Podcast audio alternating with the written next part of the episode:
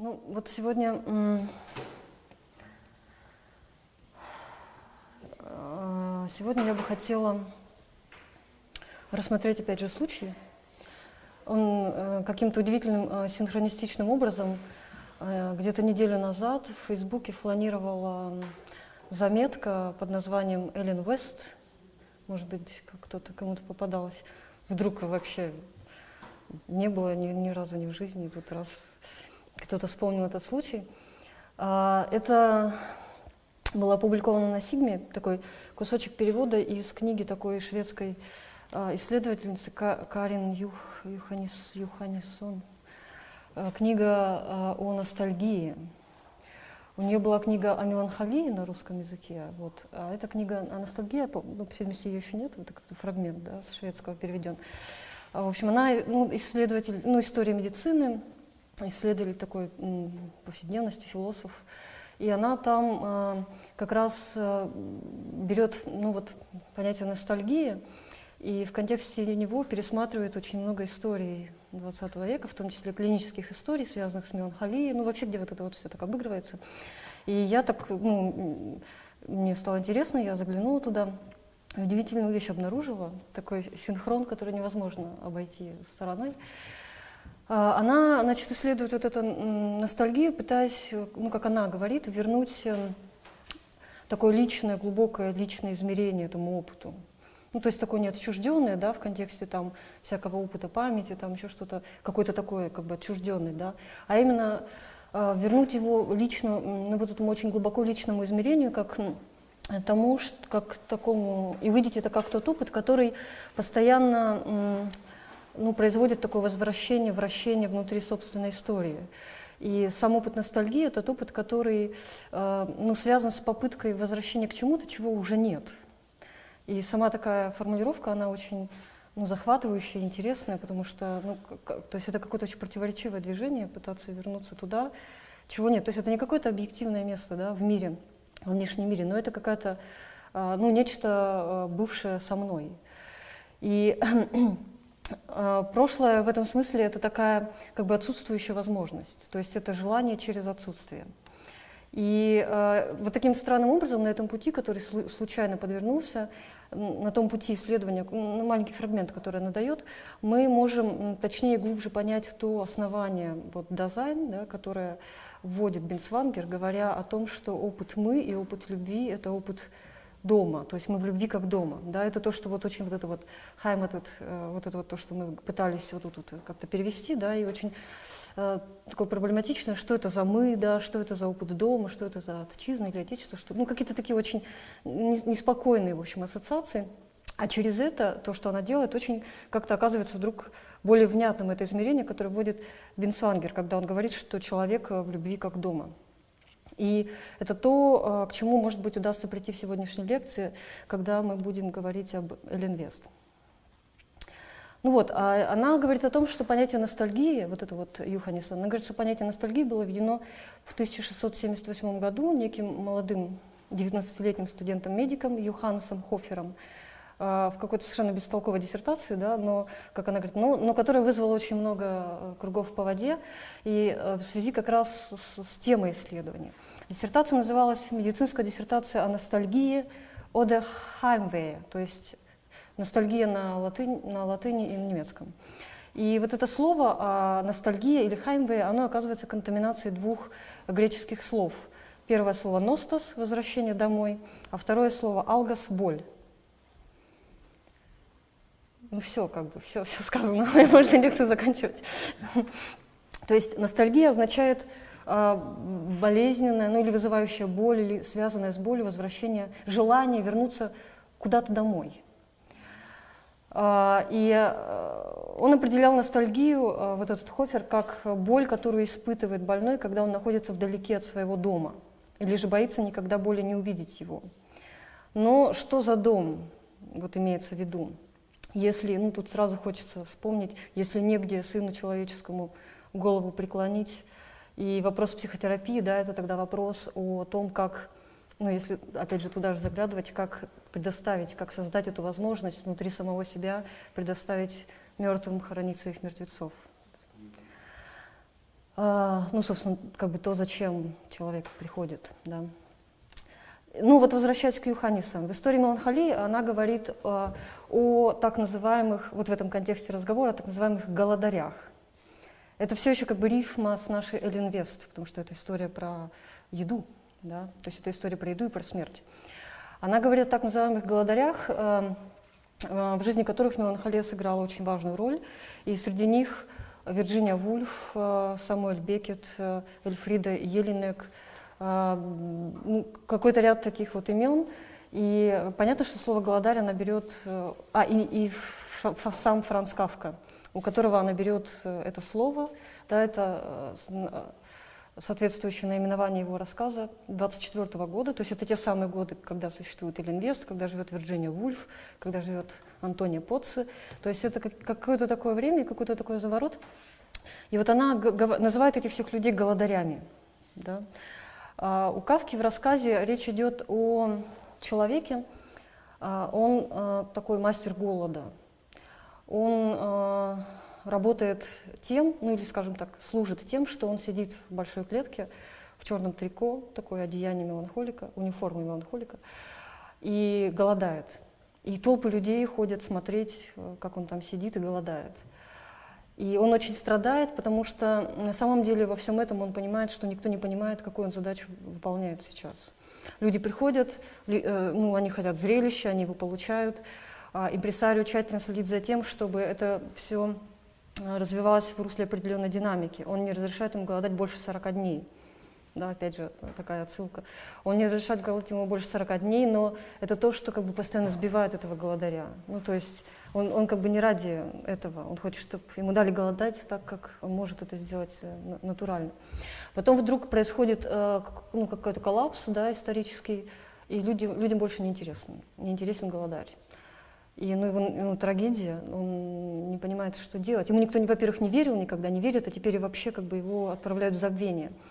И, но зато он оказывается свободен от этого импресарио, который ставил ему это ограничение в 40 дней, и он отправляется в цирк, а, где его, значит, тоже сажают в клетку, но не на какое-то видное место, а куда-то там ближе к зверинцу, и э, повесить, тоже вешают табличку, там отмечают галочками, сколько дней он уже голодает, он голодает уже какое-то бесчисленное, невозможное количество дней, а его практически как бы не замечают. Ну, то есть он как бы немножко так растаивает в этой истории, и в какой-то момент, э, ну, и он решается на этот последний шаг, последнее голодание – и в какой-то момент этот штальмейстер, который проходит мимо клетки, вдруг его там не видит и спрашивает у охранников, а где?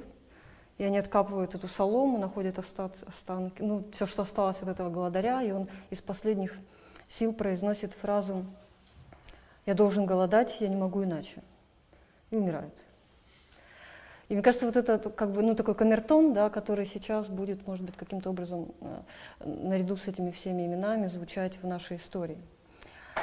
А, история Линвест – это в каком-то роде, вот, в каком-то смысле вот один, из тот, а, один из разворотов а, ну вот попытки такого последнего голодания, может быть, да, есть, может быть, в каком-то ракурсе это можно так увидеть, но никак, эм, но которая не удается, да, то есть Гладриона в каком-то смысле удается, а ей она не удается. То есть э, она на этом же развороте, но она какая-то иная история. И история, которая в какой-то момент буксует в очень важном месте на, ну, каком-то зем, на каком-то земном пороге. И она буксует вот в этом разломе между навязчивым стремлением есть и ровно навязчивым стремлением не есть. И это история, которая заканчивается смертью. А, Бенсвангер а, предпринимает э, первые попытки как-то эту историю представить в анализе не ранее, чем через 10 лет а, после того, как Эллинвест умирает. А, то есть э, это 21 год, когда она к нему приходит и умирает в этом же году. Ну, соответственно, это уже 30-е где-то годы, когда первые наброски делает этой истории, как-то пытается об этом со со сообщать. Он очень сильно как бы размышляет о том, нужно ли это делать. Ну, потому что это как бы такой интересный ну, вопрос, что ее уже нет. Да? То есть, что это за анализ случая пациента, которого уже нет. Вот. Но все равно решается на эту аналитику, и она оказывается очень интересной, безумно интересной. И, может быть, эм, эта аналитика еще один, э, кстати, из поводов увидеть, насколько вообще мы обычно э, редуцированно видим человека в его ну, такой частной истории. Ну, это попытка как одно из таких напоминаний, в общем-то, да, об этом. Потому что писать о собственной пациентке, которая умерла, это ну, так, мероприятие.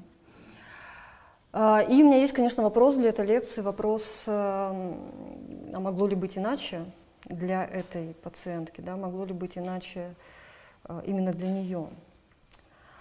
Итак, у нас случай Эллен Вест. Но ну, это вымышленное имя. И я сначала попытаюсь, опять же, кратко реконструировать э, э, историю ее, то, что называется Lebensgeschichte у Бенсвангера, так, как она представлена в соответствующих текстах у него. Весь этот случай представлен был э, в четырех частях, то есть э, это последовательно четыре подряд опубликованные статьи в швейцарском архиве э, неврологии и психиатрии с 44-45 года, и общим объем где-то 130 примерно страниц, то есть это очень развернутая аналитика. Вот, а затем мы попытаемся понять, как Бенсвангер с этим был, и ну, как бы, насколько это вообще так правомерно, и можно ли быть с этим как-то еще. Итак, это 20-е годы 20 -го века. Эллен Вест попадает к Бенсвангеру в 1921 году. Это время, как я уже сказала, Антоний Потца, например, и Вирджини Вульф. И это время Эллен Вест. Сам Бенсвангер нигде не рифмует такие сюжеты, эти женские истории да, того времени, но мы из нашего времени, конечно, не можем эти синхронизмы не видеть.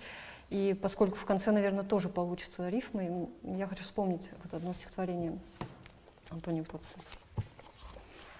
Называется «Ноябрь». И тогда, если случится, что я уйду, останется что-то от меня в моем мире, останется слабый след тишины среди голосов, тонкое дыхание белого в сердце лазури. И однажды ноябрьским вечером хрупкая девочка на углу улицы будет продавать хризантемы, и будут звезды, холодные, зеленовато-далекие, и кто-то заплачет, кто знает где, кто знает где.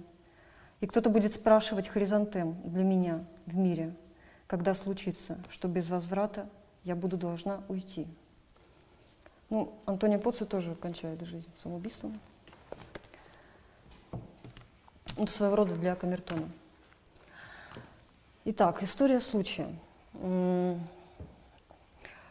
21 год, э, когда она попадает в Бенцвангеру, но э, это предваряется еще примерно где-то 13-15-летней историей болезни.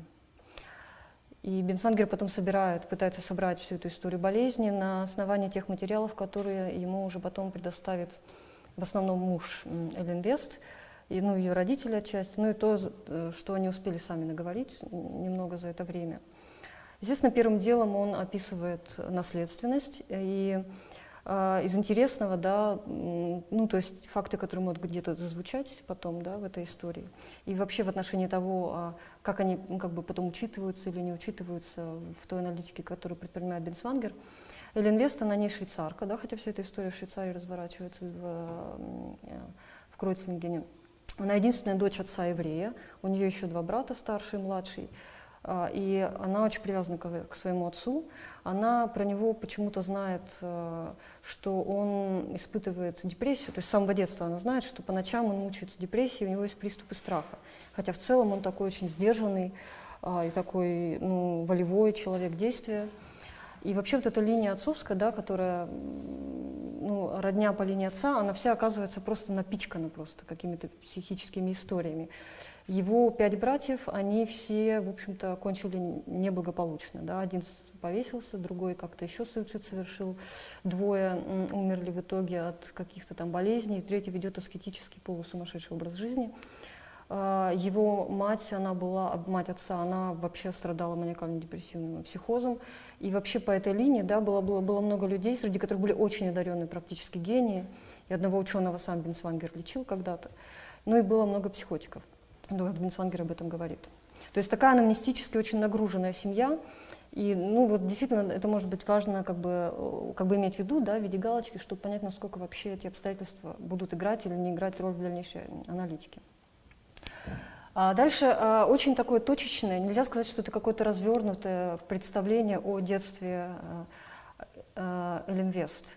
На самом деле есть обстоятельства, что которое состоит в том, основное обстоятельство состоит в том, что она мало чего помнит до 10 лет о себе вообще. Но при этом какие-то точечные, вот буквально точечные воспоминания есть, и они тем самым, ну, их весовой фактор в связи с этим усиливается. А, первое, что известно ей самой от родителей, Бенсвангеру, соответственно, то, что она а, в 9 месяцев отказывается от молока и питается мясным бульоном. А, и позднее тоже она не питается овощами, она не ест сладости, но она может есть мясо. И то есть это, это такая, такое отношение с едой, да, с самого начала такая мощная фактология, которая связана с питанием и с особым к нему отношением с самого начала жизни. Согласно собственным воспоминаниям э, и воспоминаниям родителей, она, ну, как бы вспоминает себя очень живой, вообще очень такой, ну, как бы, то есть ей кажется, что она была нормальная, в общем. А, но родители рассказывают, что она часто сопротивлялась э, всем тем порядкам и конвенциям, которые они предъявляли в качестве необходимого. И почему-то тоже один такой интересный факт, да, когда ей показали птичье гнездо, и сказали, это птичье гнездо. Она сказала, нет, это не птичье гнездо. То есть совершенно простая ситуация, но она у всех осталась где-то в памяти. И еще один момент, связанный с тем, что она говорит, при том, что она ничего не помнит с детства, до 10 лет, она говорит, что а, даже в детстве бывали дни, когда ей все казалось пустым. И она страдала от какого-то какого напряжения, причины которого она не знала, но это переживание можно описать как то, что ей все казалось пустым. Где она жила до 10 лет, история умалчивает, то есть нигде вообще этого не просвечивает, но в 10 лет они переезжают в Европу, и с этого времени, вот, собственно, она себя и помнит. Она э, живет после этого в Европе всю оставшуюся часть жизни, за исключением трех раз, когда она выезжает в Соединенные Штаты в виде просто ну, там, посещения родственников. Она посещает школу, э, ну, школу для девочек, и она оказывается очень хорошей ученицей, прям очень хорошей. Она вообще не может пропускать школу, она не может, э, даже когда ей плохо, даже когда она болеет, она не может не быть первой. Ну, то есть она очень чистолюбиво относится ко всем занятиям. А следующий момент связан с тем, что а, до 16 лет она играет практически исключительно в мальчишеские игры, хочет быть вообще-то мальчиком, да, носит брюки. То есть десятые годы это совсем не какая-то норма и не какая-то мода. А, и до 16 лет у нее есть привычка, она сосет палец. Все это заканчивается в 16 лет, когда с ней наступает некоторая влюбленность. Да, и то, и другое уходит. А, она много пишет, да, у нее очень много стихов, она пишет дневники очень рано, и все это обнаруживает уже с самого начала, вот в этот юношеский период, что у нее ну, чрезвычайно страстный характер, да, и эти стихи, это в первую, и дневники, это в первую очередь а, свидетельство того, что ну, ее настроение это просто какой-то вулкан, да, то есть ее бросает туда-сюда, это было с самого начала то, что ну, называется циклотемия. А, она считает, что у нее есть особое призвание, она много читает, она интересуется социальной проблематикой, она об этом пишет в своих дневниках, что общество несправедливо, да, что нужна борьба, что ну, нужно отстаивать эти интересы. И она чувствует особенный контраст своего социального положения, да, ей неудобно в нем, да, ей кажется, что все неправильно организовано. Важный эпизод для Бенсвангера связан тем, что она в 17 лет читает э, книгу э, Йенса Петера Якобсена э, «Нильс Люне». Это известный был в конце XIX века датский писатель, и он посвятит этому месту достаточно много места чуть ниже. И эта книга, она определяющим образом влияет на Эллен.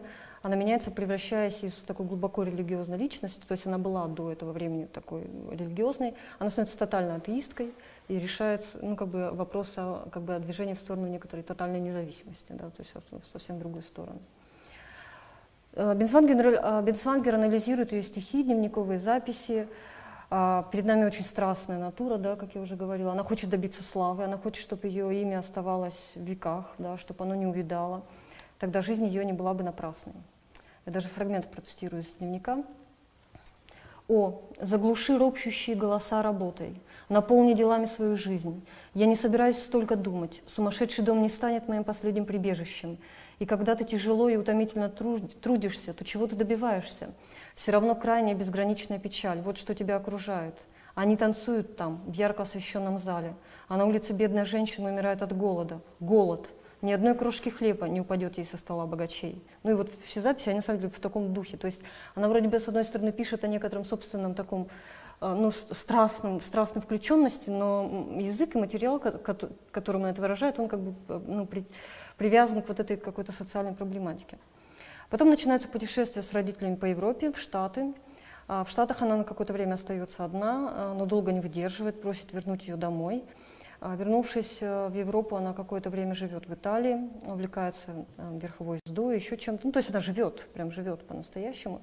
Это 20-й год ее жизни, он полон счастья, полон радости, она такая вся включенная в жизнь. И в том же э, году, в 20 лет, она совершает второе заокеанское путешествие. И вот это время, оно оказывается последним, когда э, с ней все нормально, когда ей хорошо жить. А, именно в этот момент в ее дневниках появляется тема еды, э, тема пищи, и с этого момента она оттуда почти не выветривается. А, это последний раз, когда она может есть без усилия. Да, с ней случается романтическая история, она помолвлена с иностранцем. А, ну, где-то вот как раз в этой поездке, но по просьбе отца, ну, как бы по его как бы, указанию, она разрывает эту помолвку, ну, без, без проблем, да, что тоже очень видимо, ну, то есть, окей, там, взяла, разорвала. На обратном пути она опять останавливается в Италии, в Сицилии, а, и, а, как бы, с одной стороны, она как бы еще наслаждается жизнью, то есть еще вот этот шлейф, но тут же появляется как раз вот этот перелом, связанный тем, что вдруг ее начинает охватывать, ну, появляются приступы вот этого настроения непонятного, недетерминированного, для нее непонятного, да, со страхом, с отчаянием, с тревогой, и начинает появляться нечто новое, то есть совершенно новое, что точно можно зафиксировать в дневниках, ей вдруг от чего-то вдруг становится страшно, что она потолстеет. То есть из того, что было до того, ну, в дневниках везде, нигде как бы никакой э, связанной, эта тема связанной с собственным переживанием не было. Разве что в таких косвенных вот э, каких-то сюжетах. И она действительно начинает толстеть. То есть тут же появляется чрезмерный аппетит, и тут же появляется со страхом сама компульсия. То есть, она, то есть появляется вот это вторжение как бы, тревоги в само пищевое поведение. Ну и как бы бумеранг, она начинает тут же пытаться контролировать эту ситуацию, ущемляет себя э, всяческими голоданиями, создает длинные пешие прогулки и так далее. Ну и с этого момента а, ее основной фон настроения меняется, да, он становится более депрессивным, ее постоянно теперь терзает а, мысль о собственной полноте. Она без устали пытается совершать какие-то прогулки, какие-то усилия. То есть время жизни оно начинает быть постепенно как бы захватываться из вот этого естественного потока и, и принадлежать вот этой компульсии. Да? То есть э, а, оно начинает подчиняться тем вещам и обстоятельствам, которые обставляют эту компульсию. То есть просто чтобы как бы видеть, как вот это вот, а, ну вот естественное течение жизни вдруг как бы ну, на этом забое начинается полностью переструктурироваться, да, подчиняя себя ну, одной идее вообще-то, да, какой-то полностью. То есть это уже не просто прогулки, это прогулки как бы, ну, на, тоже как бы компульсивного, да, свойства, только обратной стороны. А в ее дневнике появляются интересные записи, да, она, то есть у нее есть некое противоречивое переживание дома. Она не может оттуда, с одной стороны, она все время просит, э, ну как бы она хочет вернуться, она хочет жить дома, но при этом она все время переживает э, ощущение, что она не может там оставаться. И она просто, ну так же, как с едой, она ровно в этом же противоречии находится с, с домом. При этом она пишет о том, что для нее нигде нет пристанища, даже в семье. Она не может найти себе занятие, в котором она могла бы остаться. То есть, несмотря на вот эти очень как бы, объемные да, э, письмена дневниковые по поводу того, что хорошо бы там что-то такое сотворить, этот мир переделать и все такое, она не делает. То есть это не доходит до практического действия. А, и вот эта вот, эта вот невозможность как бы выскочить в действие, да, а, она переживает как, ну, как мучение, да, и она страдает от этого. И она начинает писать о презрении к себе, время от времени не, с ней случаются какие-то перемены, время от времени она начинает чем-то заниматься, какие-то вспышки активности, но они э, постоянно угасают, и их сменяет, то есть вот эта вот э, как бы пульсирующая активность, да, которая все более неровная, она сменяется вот этим страхом и отчаянием, которое все более глубокое, то есть такое идет замещение. Она пишет, «О Боже, страх делает меня безумной, страх, который почти несомненный факт, Сознание, что я в конце концов потеряю все, всю смелость, всю мятежность, всю волю к действию, что он, мой маленький мирок, сделает меня слабой, малодушной, трусливой. Это жизнь? Нет, прозябание. Вы проповедуете уступки, я не пойду на уступки. Поймите, что существующий социальный порядок извращен, извращен до корней, грязен, гибелен, но вы ничего не делаете, чтобы отказаться от него. И у вас нет права закрывать глаза на плач нищеты и не глядя попирать ногами жертвы нашей системы. Мне 21 год, и предполагается, что я должна молчаливо улыбаться, как кукла. Я не кукла. Я человеческое существо с алой кровью, женщина с трепещущим сердцем. И я не могу дышать в этой атмосфере тупости и трусости, но я слаба, чтобы совершить что-то великое, и должна встать немного ближе к своему идеалу, моему гордому идеалу. О, я задыхаюсь в этой мелкой, обыденной жизни, разросшееся самоудовлетворение или эгоистичная алчность, безрадостная подчиненность или жестокое безразличие. Это растения, процветающие под солнцем обыденности. Они заполнили собой все, и как сорняки душат цветок желания, который прорастает сквозь них. Все во мне дрожит от страха, страха перед змеями моей повседневности, которые обивают меня своими холодными кольцами и сковывают меня в борьбе. А, и когда ей 23 год, а, ее состояние резко ухудшается, она постоянно страдает от этого конфликта между страхом потолстеть и желанием есть, предпринимает попытку учиться, какое-то время держится, срывается. А, и это длится ну, как бы на протяжении там, год, два, три. Потом она думает, что надо выйти замуж.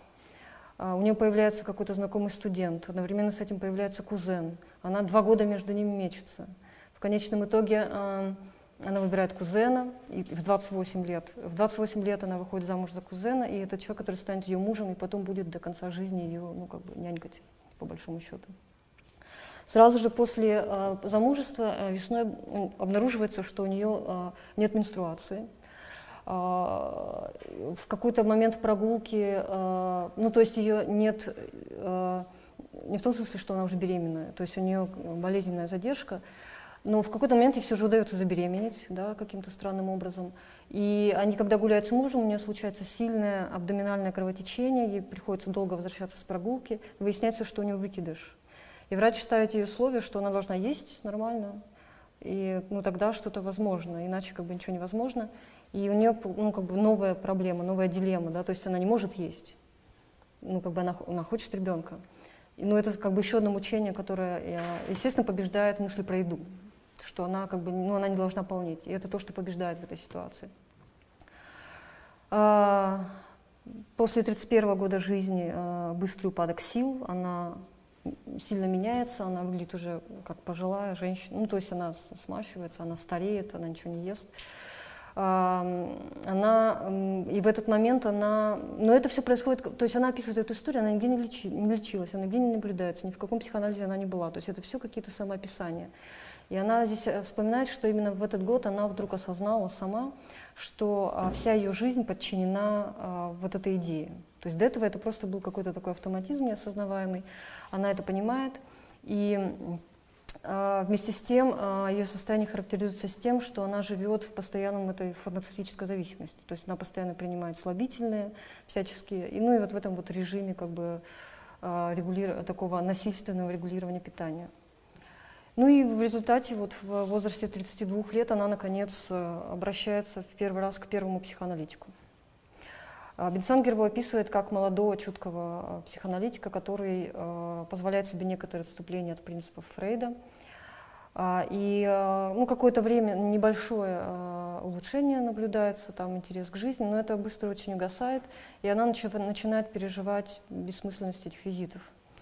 При этом так интересно, она описывает все время как бы те интерпретации, да, которые они завоевывают в этом поле, но она, пере, она их описывает как совершенно какие-то там вот он сказал, что это может быть связано с тем, что я создала себе идеал, идентифицировалась с ним, и не могу теперь отказаться. Ну, то есть я не понимаю, ну, то есть она описывает так, что понятно, что это как бы конструкция не пришей, как бы хвост. То есть она совершенно не, ну, как бы не впитывает, да, они не работают по, по отношению к ее опыту она описывает подряд все вот эти конструкции, которые они там, а, ну, как бы э, пытаются сформулировать по поводу того, что с ней происходит, но ей, а, ей она в отчаянии пишет, что, ну, как бы, ну, я не могу, я не могу, не могу, не могу, я не могу, как бы, ни вот это, ни вот это, ни вот это. Ну, она переживает отчаяние в связи с тем, что, как бы, ничего не помогает. Вскоре э, этот курс психоанализа должен закончиться по каким-то объективным причинам, они там не указаны в тексте. И э, ну, это приводит к очередному всплеску отчаяния, несмотря на то, что она оценила это как психоанализ как безуспешный, но это резко как бы ухудшает ее ситуацию. Она обращается к врачу, который ей делает анализы, и там что-то очень плохо с этими анализами. а ей предлагают ну, как бы серьезно лечь в клинику, да, заняться собой, но она как бы отказывается, она ищет другого аналитика, находит его, и этот аналитик оказывается уже очень ортодоксальным, ну таким прям фрейдовским-фрейдовским. Ну и с этого момента начинается, очень резко раскручивается, интенсифицируются все, все ее какие-то процессы. То есть вот в августе она а, в клинике, а, в начале сентября она находит этого аналитика, и с начала октября у нее начинается серия суицидальных попыток. А, первая суицидальная попытка случается в момент, когда ее муж оставляет ее. Ну, то есть это была такая идея аналитика, что он должен уехать, а, оставив ее одну. Ну, то есть там какое-то, я не знаю, размышление. И она на следующий день совершает первую попытку суицида, съедает там огромное количество снотворного, ну, ее ночью все это выташнивает, она остается жива. И потом на протяжении буквально двух месяцев это ну, как бы постоянная попытка совершить суицид. Она делает все, что может. Она пьет барбитураты, она пытается выброситься в окно, она пытается кидаться под, э, под машины, да, то есть и, э, ну, поскольку муж теперь уже как бы в курсе, да, он ее как бы контролирует на всех этих моментах. Ну, ну психоаналитик ведет себя поразительным образом в этой ситуации, как здесь описано. Он, ну, он считает, что все нормально. То есть он продолжает с ней как бы разговаривать на эту тему, да, ну, некоторым образом не веря, да, то есть, ну, считывая это как какую-то истерическую, галимую какую-то истерическую такую симптоматику, не веря как бы в то, что это, ну, некоторая ее реальность. Там есть такой интересный момент, она где-то пишет, что вот он мне говорит, что э, ну, как бы, я живу ну, отчасти в фантазийной реальности, да, вот эти все фигуры, которые я себе придумала, да как же так, говорит, они вот уже все, ну как бы вот же они все реальные. Ну то есть вот этот момент неверы, да, он ее тоже смущает, но она как-то интересно себя ведет, она не отрицает, да, она внутри этого остается, но просто все время пытается прирастить, и у нее не приращается вот эта вся, вот эти все конструкции. А, ну и вот, наконец, после очередной попытки э, суицида, это уже ноябрь, а, они вместе с мужем переезжают в клинику а, ну, того терапевта, который вот делал ей обследование летом. Весь дневник пронизан записями, ну просто там такой фоном идет страх и голод, голод и страх, страх и голод, голод и страх. Но это все в каких-то сюжетах, да, это сновидение, это переживание, но это просто красной линией вот этот вот страх и голод. Весь день я боюсь появления этого чувства. Как его описать? В сердце тоска и пустота, ощущение страха и беспомощности. Иногда мое сердце так сильно бьется, что вызывает головокружение. В анализе мне объяснили это так. Я пытаюсь во время еды удовлетворить потребность в двух вещах – в голоде и любви. Голод удовлетворяется, любовь нет. Остается огромная незаполненная пустота. В анализе мне объяснили. Возможно, я найду освобождение, если смогу раскрыть эту загадку, связь между едой и желанием – Анальная эротическая связь, еще одна конструкция, которую она принесла из кабинета. Анальная эротическая связь, чисто теоретическое понятие, она совершенно непостижима для меня. Я пытаюсь, я совсем не понимаю, ужасно не понимать, ужасно не понимать саму себя. Я сталкиваюсь сама с собой, как с незнакомкой. Это ужасный период моей жизни, ну я так фрагментами. Он полон страха, страх еды, страх голода, просто страх. Только смерть может спасти меня от этого. Каждый день подобен прогулке по канату на головокружительной высоте, вечное балансирование на краю пропасти. Безрезультативность анализа указывает на то, что я хочу этого страха, этого напряжения. Ну, это опять же конструкция принесенная. Я чувствую себя исключенной из реальной жизни, я совершенно изолирована, я накрыта стеклянным колпаком. Сильвия Плат. Я смотрю на людей, как бы через стеклянную стену, еле слыша их голоса. Я чувствую непреодолимое желание приблизиться к ним. Я кричу, но они не слышат меня. Я простираю к ним руки, но они натыкаются на стену моего стеклянного колпака. Поскольку она находится в клинике, болезнь усиливается, ну, невозможно как бы, эту динамику как-то приостановить. А, при, приглашают Крепелина, он приезжает, э, диагностирует меланхолию. А, и тут начинается такая, два месяца происходит такая интересная ситуация. Аналитик, терапевт, еще какие-то приглашенные специалисты, они значит, начинают растягивать это одеяло, да, пытаются понять. То есть она начинает представлять собой интересный случай. Они пытаются понять, что с ней происходит. А в, она в это время пишет в дневниках совершенно ужасные вещи, да, странные вещи. Ну и, наконец, в начале э, января, 3 января, ее личный вот этот терапевт, он, он как бы берет на себя такое волевое решение, обрубает все, как бы, говорит отставить всех аналитиков, вообще все в сторону, и отправляет ее к Бенсвангеру в клинику, ну, где она будет вообще просто жить. Ну и она, и муж, они как бы соглашаются с этим. Ну, то есть уже просто нет сил. Ну и вот она переезжает, э, соответственно, к 15 января она переезжает в Бельвью в Кройцлинге. А дальше следует, она находится там с э, середины января до конца марта. А Бенсвангер, э, у Бенсвангера есть записи, они не такие частые, они где-то примерно раз в неделю. Он беседует с ней, ну вот судя по записям, не так вот прямо часто, чаще с ее мужем, например, да. А, такое ощущение возникает, что ну то, в каком состоянии она туда попала, это уже практически герметичная такая ситуация, да, то есть он ну, пытается максимально собрать э, все, что можно о ней понять, да, к ней уже доступа ну, практически нет, хотя она ему с, с готовностью излагает как бы, всю эту 15-летнюю историю, да, с, ну, с каким-то таким уже вот ну, что еще тут можно рассказать, предоставляет ему свои там записи, там, стихи, все, все, что он хочет.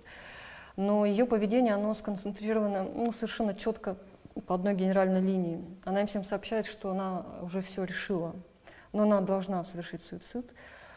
И она сначала ну, как бы производит это так, ну, в плане попытки диалога, да, ну, чтобы они, ну, вы меня поймите, говорит она, что как бы без вариантов.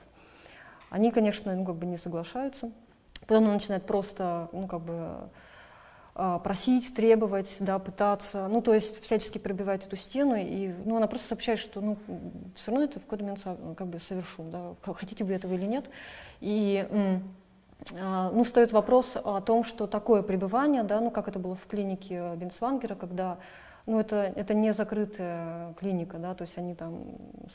Был такой фильм по мотивам э, Юнга и Сабины Шпилерейн, помните, там клиника, вот, ну вот что-то такое же, то есть они там свободно все перемещаются, да, открыто живут, с семьями общаются, вместе обедают, там вечером музыкальные вечера, все такое.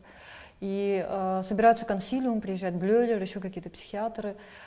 Вопрос стоит следующий. Либо как бы, ну поскольку столько, э, она в общем-то в себе, да, ну кроме вот, этого, вот этой вот сверхценной идеи, да, которую она понимает, она ее прекрасно понимает. И она понимает, что он, как бы она не может ей ничего противопоставить. Ничего, совершенно. И никто не может ей в этом помочь. И она понимает, что единственный выход – это умереть. И вопрос стоит в том, чтобы либо помещать ее в закрытое отделение, ну, да, где, ну, где она не сможет этого сделать просто, либо ну, как бы отпустить ее домой. И тогда все понимают, куда они ее отпускают. Ну, то есть, в общем-то, они все как бы дают добро на суицид. И в конечном итоге э, они собираются вот этим консилиумом, они как бы соглашаются, что это не там какой-то обсессивный невроз, что это не маниакально-депрессивная история, да, что это разворачивающаяся шизофрения, да, то есть они все соглашаются с этим. И в свете такого диагноза а, ну, как бы, а, муж соглашается поместить ее в закрытое отделение, при том, что они ему гарантируют, что она выйдет оттуда нормальная. Но в свете такого диагноза они не могут, конечно, ему ничего гарантировать. И поэтому а, все, ну, как бы этот расширенный консилиум, они все принимают решение, что, ну, как бы, они их отпускают домой. Ну, какое-то время там уходит на заполнение всех этих бумаг, да, подписание всех этих договоренностей. А она в это время ведет жизнь, которая у нее сложилась, то есть там ни, ни грамма, ни зазора свободы. То есть вот в этом, потому что ну, малейший сбой, как бы, да, и она, ну, она в ужасе, да. То есть вот этот четкий режим, поела таблетки, сходила там, ну, вот это вот все, она вот так вот и живет. Ну и э, в какой-то момент они уезжают с мужем, Первые два дня она дома живет в таком же режиме, то есть дикого страха, как бы во власти этой идеи. Да, она не может поменять структуру своей жизни совершенно. И на третий день с ней происходит перемена. Ну, муж об этом рассказывает, да, а, что она вдруг просыпается, она прекрасно завтракает, ну, она съедает все на завтрак. А, это время Пасхи. Она съедает там пасхальные яйца, там пасхальный пирог. Потом они гуляют, она читает Рильке, Гёте, они разговаривают о чем-то. В общем, прекрасно проходит день, вечером она наедается э, снотворного, и утром ее находят мертвой. Ну все, на этом история заканчивается. Ну вот, и вот это вот как бы Бенсангер начинает вот с этого, ну это э, выдержки, да, из там очень развернутое повествование. А, дальше начинается, собственно, Dasein-анализ. Да, вот теперь мы говорит, приступаем к Dasein-анализу и начинается с некоторых предварительных замечаний, которые будут ну, такими путеводными вешками. Да, как мы будем работать, говорит он. Конечно, есть в начале, да, что вызывает такое ну, ну, как бы уважение какое-то к Бинсвангеру, такой, ну, как бы он задерживается на этом этическом моменте, да, как нам об этом вообще говорить. А, и, ну, что он, как бы, что он понимает, что об этом сложно говорить, да, и как бы он говорит, что ну, наша задача просто попробовать увидеть эту жизнь целиком, имя которой было Эллен Вест.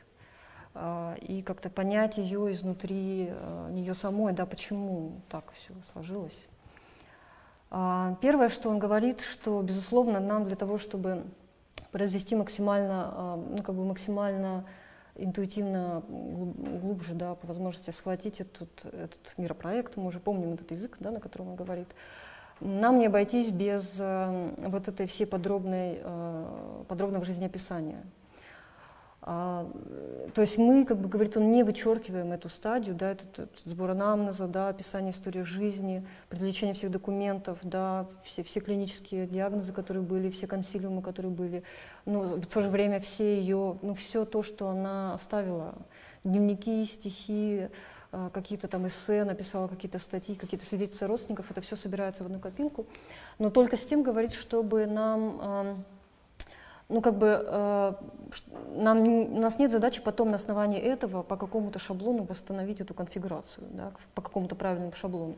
Наша задача вслед за этим, ну, как бы проникнув в эту жизнь, да, попав в нее таким образом, познакомившись с ней таким образом, теперь произвести ну, своего рода редукцию и отказаться от любого способа мышления, в котором содержится м, хоть какая-то оценка этическая, юридическая, медицинская, психоаналитическая, психологическая, любая – и задача, он ставит себе, конечно, офигенно сложную задачу, да? ну, из-за чего и как бы текст становится, это худ, ну, во многом художественный текст, на самом, ну, философско-художественный такой.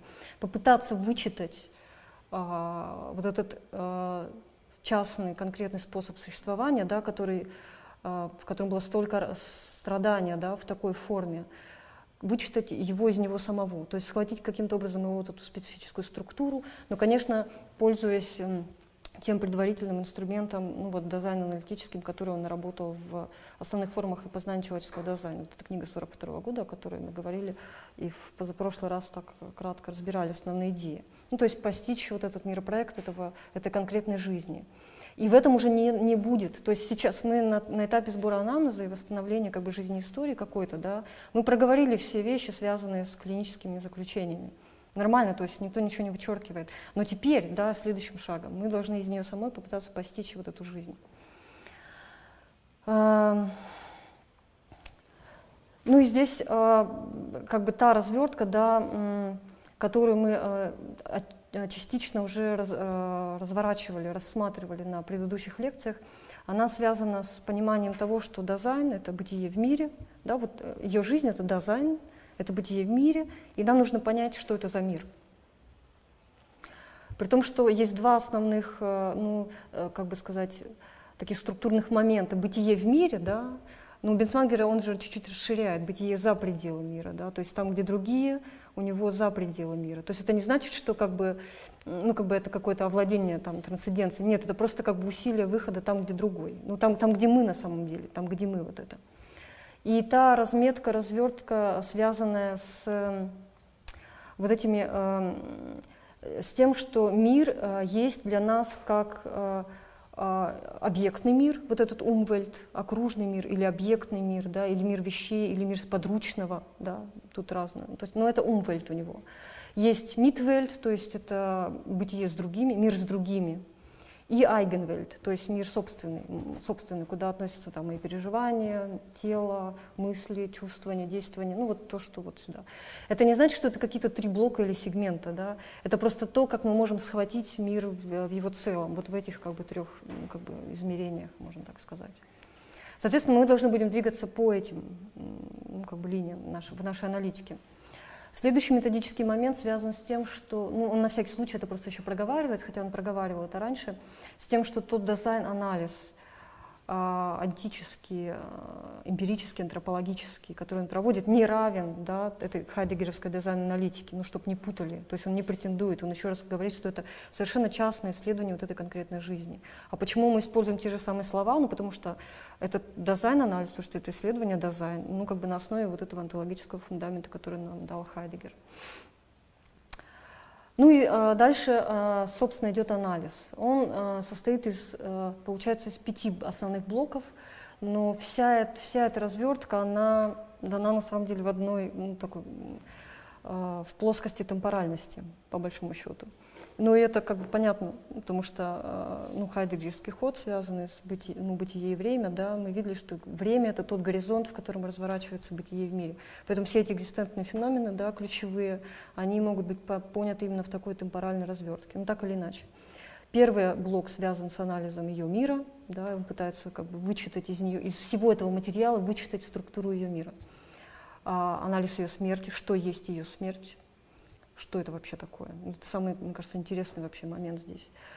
А, собственно, отдельный момент анализа времени, темпоральности, вот во всех тех развертках мира, которые он найдет, он начинает э, исследовать, как там живет темпоральность. И как бы он здесь рифмуется с гусерлевским ходом, и с хайдеггеровским ходом, вот это еще нет уже, да, да, вот эти все вещи. Ну, ретроспектива, перспектива, ну и, собственно, Последнее — это вечность, это как то время, которое связано с этим измерением как раз а, любви и существования нас. А, то есть вот этот вот а, бытие, как бы стремящееся за пределы своего мира. Ну, аналитика мира. Значит, он оказывается очень внимателен к самым первым моментам ее жизни, которые, которые есть, которые присутствуют в истории. Да. А, я просто здесь вспоминаю момент, мы где-то разбирали этот случай уже, и там он начинает прямо с этого. В 9 месяцев отказалась от молока. Ну вот как бы вы отреагировали на ну, этот биографический момент? Надо его вообще или так вкли... оставим этим медикам? Ну, то есть это как психиатрическое... Все же с едой связано дальше. Не может просто оставить. А в то время. Вот не могу сказать. Бульон Да, написано мясной причем. Но можно проинтерпретировать как а, некий такой шаг взросления, может быть. А взросление в каком смысле? Что значит взросление? Отделение. И тогда как бы может про это, что это за отделение? С чего вдруг? Пила, пила, потом бац, не буду.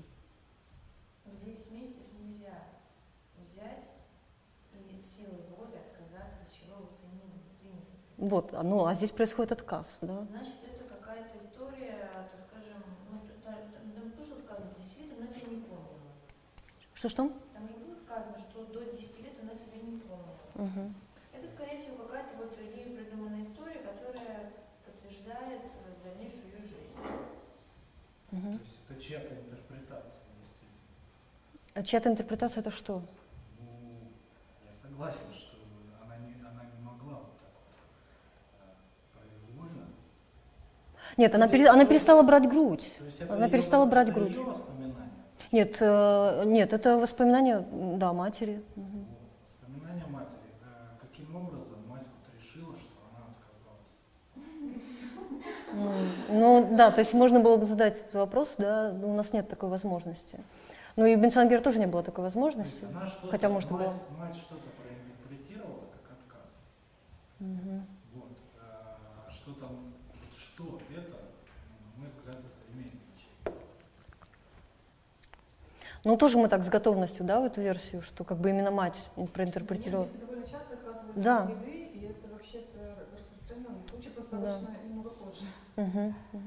Я думаю, что на самом деле, как бы речь, я думаю, что Бенсвангер как вообще врач, медик и как бы тщательный такой собиратель как бы историй, да, наверняка, если эта формулировка отказалась, то, наверное, это отказалось. Хотя, ну, к ним мы можем как бы держать эту галочку, да. Ну, почему бы и нам, да, и как бы... Скорее всего, что-то действительно в этом возрасте произошло, не связано с ее, так скажем, желанием отказом, да, действительно, Мгм. там, может быть, у матери что-то случилось, но что-то произошло. Что-то произошло, что послужило действительно первым толчком к дальнейшему развертыванию всех остальных событий. Мгм. Но я не думаю, что это связано именно с ее там, отказом личным, да, потому что в 9 месяцев ребенок еще ребенок. Да, ну речь же не идет, о, ну, как бы не обязательно о волевом действительно отказе, да, речь идет о просто, ну, как бы, ну, о выплевывании, да. Не буду есть и все, да. И с матерью Мгм. случилось, может быть, ее там стали переводить на искусственное сканирование с бутылочками, там она перестала. Там же не сказано, какого, от какого молока она отказалась. Ну вот, собственно, поэтому здесь и как бы нужно понять, какой ход мысли мы можем с этим предпринять. Можем ли мы что-то с этим фактом сделать, коль мы действительно нифига не знаем. Да, ничего не знаю, просто Но Бенсангер, тем не менее, говорит, можем, давайте поисследуем. Да?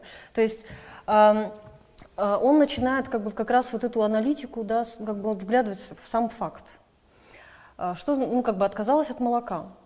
То есть речь идет о э, как бы то, что называется чувственная коммуникация, но чувственная в смысле именно вот регистр как бы, ну, как бы чу- чувственность как эм, ну, та, та, та модальность контакта с миром, которая включает и ощущения, и чувства, ну вот это вот как бы, да, прото, проточувственный такой, зинлих, зинлих по-немецки, зинлихи коммуникация. Вот, и то есть что-то происходит в этом месте, где есть а, ну, соприкосновение, то, что он говорит, айгенвельт моего собственного, да, там тело, желание, там, и вот этого объектного, вот этого умвельт, да, где молоко. То есть а, вместе вот этой чувственной коммуникации а, ну, есть, есть какая-то особенность, да, то есть это не какое-то взаимопроникновение, то есть это какое-то не, неровное, негармоничное существование, а оно связано с каким-то вот, ну, ну, с, с каким-то разрушением, разломом, разрывом, ну, то есть с каким-то нарушением. И это как раз он как бы сюда и вводит сразу же эту аналитику вот этого Eigenwelt и Umwelt, да, то есть мир собственного и мир объектов уже здесь, ну то есть это манифестация тру- трудности, да, в точке шва этих двух, ну как бы миров, условно говоря. То есть это точка манифестации того, а, что нам может что-то сказать о миропроекте, о том, как вообще, как бы, что, что, за, что здесь себя обнаруживает. Вообще-то это ход, который как бы располагается хоть и ну, ну, в хайдегеровской, да, такой э, в данном случае э, зоне, но он все равно отсылает нас, конечно, и к Гуссерлю, и к Штайн, да, поскольку вот эта аналитика чувственного контакта, да, как ну, того места, где мы пытаемся понять, что есть опыт другого вообще как бы в этом месте, да, и совершенно непонятно, что он есть структурно, да, потому что гуссерлевские ходы, они все, в общем-то, ну, как бы уперлись в некоторую ну, невозможность, да, то есть это чувствование это какая-то вынужденная такая композиция, да, на основе этого. И здесь, э, в этой чувственной коммуникации, если мы говорим, как она вообще может быть, она ну, либо какое-то объединение, да, сумвельт, да, с этим объектным миром, либо отделение от него. И в этом раннем отказе от молока, говорит он, обнаруживает себя вот эта вот эм, линия демаркации э, между телесным, э, моим собственным миром, ну, какая-то брешь в единении с этим объектным миром. В том смысле, что первое становится в оппозиции ко второму. И это э, то, что называется идиос- идиосинкразией, да, на самом деле. То есть это иди- идиосинкразия к молоку, это и есть как бы обнаружение вот этого, ну, некой проблемной отнесенности к этому объектному миру. И Причем она не сама по себе, да, она выступает в контексте того, что есть другие люди, а, которые пытаются, ну, как бы, э, ну, эту идиосинкразию как-то отконтролировать. То есть они ее кормят, да, все равно там, да, или не кормят. Но в любом случае она как бы зависима в этой ситуации от них. То есть люди, которые, сопротивление тем людям, а, которые пытаются что-то с ней в этой идиосинкразии сделать. То есть Митвельт, вот этот, ну, люди вот эти другие, это в данном случае те, кто производит, так или иначе, чтобы они не делали, да, раз мы обнаружим эту ситуацию отказа, это те, кто производит болезненное надавливание на эту идиосинкразию. Тем самым очень рано обнаруживая вот этот разрыв, да, эту травму, в том смысле, о которой мы говорили на ней в прошлый раз, то есть в данном случае пить молоко или не пить молоко оказывается очень важным местом почему-то которое, э, ну, вот, которое очень, из-за этого очень хочется помыслить, да, как-то без привлечения эм, дополнительных объяснительных э, схем, куда тянет, конечно, нас всех. И Бенсмангер как раз усматривает здесь вот это вот дрожание, да, которое он описывает как нечто негармоничное, да, какой-то разлом, разрыв между собственным, объектным, искажение, которое, вероятно, как-то связано с, еще и с Митвель, да, с вторжением других людей. То есть сразу завязывается такой невероятно плотный узел, и отбрасывание этого факта при попытке усмотреть структурную специфику миропроекта этого частной, этой частной жизни, это, в общем-то, лишить себя возможности увидеть первый значимый момент манифестации этого миропроекта. Ну, то есть очень хочется, вот я не знаю, меня просто манит это место, очень хочется как-то все-таки, мне непонятно, что значит отказ от молока. Ну что это вообще, ну что это за как бы вообще такая мощная, да, какая-то штука в 9 месяцев. Ну и что такое идиосинкразия? Ну как бы, э, э, ну, мы все живем в каких-то идиосинкразиях, да, и они все как бы как раз указывают на вот эти вот, ну, какие-то такие, ну, болевые, разломные точки, да, потому что это как раз как какой-то, ну, шорох там, где обычно, ну, как бы все должно быть такой ровный шов. М. Как в случае с Гертой, да, о которой мы говорили в прошлый раз, ну, как бы вот это вот, эм, у меня вопросы просто писали по поводу прошлой лекции, за что огромное спасибо, потому что это помогает так эм, наладить какое-то более четкое понимание. Ну, то есть, да, то есть мы ищем вот эту первичную идиосинкразию, эм, которая, по сути, указывает на нечто особенное, специфичное для данного миропроекта. И всякая частная идиосинкразия, тоже как бы отвращение к молоку, да, а, нужно ну, пытаться помыслить структурно с тем, чтобы увидеть, попытаться схватить исполнением реализации, чего она является, да, какого структурного момента. Следующий, другой момент, который он вспоминает ранее, это тот эпизод с птицами, да, где она, ей говорят, гнездо птицы, она говорит, это не гнездо птицы. Это тоже предельно вообще какая-то ситуация. Ну, то есть, если ее серьезно воспринять, да, что это? Ну, что это, по сути, за ситуация? Тебе говорят, гнездо птицы, ты говоришь, нет. То есть такая, ну, такое негативное суждение, да, отрицание чего? Ну, то есть что это?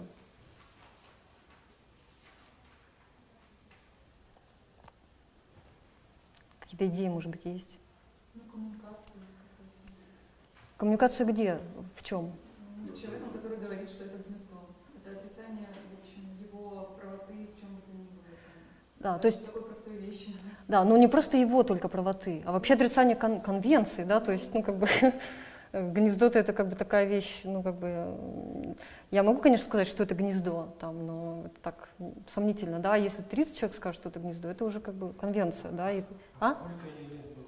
Но здесь не указано, сколько ей лет, это, здесь. Меня-то удивило, вот, э, ну так можно, может сказать человек, э, только уверенный, что нет. То есть не само отрицание, А, оно, а на чем оно основано? На какой-то уверенности. Откуда? Вот эта вот уверенность, она удивительна. Если она есть, конечно. Или прямо желание, наоборот, прямо отмежеваться. Конечно. Ну да, но тогда вот, э, ну, дети упрямые по многим поводам. Мгм. Вот, а тут вот ну, по поводу того, что это не гнездо, это странно. Мгм. Э, Поэтому и Поэтому запомнилось. да, поэтому запомнилось всем. Видимо, потому же, что ну а с чего это дело, что не гнездо. Но можно в таком случае сказать, что возникает такая некоторая включить себя в структуру жизни, она пытается, наоборот, подстроить мир под себя. И вот здесь как раз фокусировка происходит, Мгм. и она не может признать вот этого, потому что не сформировалось уже какое-то видение своего мира, и вот всякое утверждение она тут же отрицает. Ну, так. Ну да, то есть Винсангер движется ровно туда. То есть он теперь как бы перемещается в сферу вот а, мир собственного и мир э, други, с другими, да. И он говорит, что у нас теперь с этим швом тоже проблемы. То есть а, не происходит какой-то такой как бы нормальной встречи, да, в которой а, ну, ну гнездо и гнездо, да, или там ну ем и ем или нет не ем. То есть какой-то нормальной связи, через которую там я могла бы быть питаема, ну, чувствовать, отдавать, соглашаться. Ну, то есть вообще вот эта коммуникация, да, она барахлит. И она барахлит странным образом. А, То есть он говорит, мы как бы здесь начинаем говорить о границе, а, но не просто как бы о факте границы, да, а о том, что как бы она ну, как бы укрепляется, да, то есть она, ну, как бы она фиксируется. То есть тут как бы, то есть не, может быть даже, то есть вот этот момент, то есть если мы пытаемся структурно промыслить, да, эту ситуацию, да, что это уп- упрямство или уверенность, ну, не, ну, мы не знаем, у нас мало как бы данных, но сам факт как бы указания, что вот ров сюда не ходить, как бы, да, это, ну, это то, что мы точно как бы ну, можем здесь выхватить. Ну да, это м- какие-то первые манифестации прощупывания мира. То есть э, вот если э, вот мир такой, все не говорят, м, мне кажется, это именно каких-то м, первое какое-то действительно посылка какая-то к, к своему, вот как, как- как вы сказали, что там Мгм. есть мир со всеми, а есть собственный мир, к своему собственному миру. И когда получается, что это получается у нее, она эти границы начинает закреплять. Мгм. Ну да, но, но здесь очень интересный момент, что ну, на ровном месте, ну то есть на, в том месте, где э, как бы э, то есть она не соглашается с конвенцией, ну, То есть она не постоянно это делает, это не практика. Да, это да. какой-то значимый случай. Это просто Да, то есть это как бы на, ну, то есть ва- важно не согласиться просто. То есть важно как бы указать на нет. И все.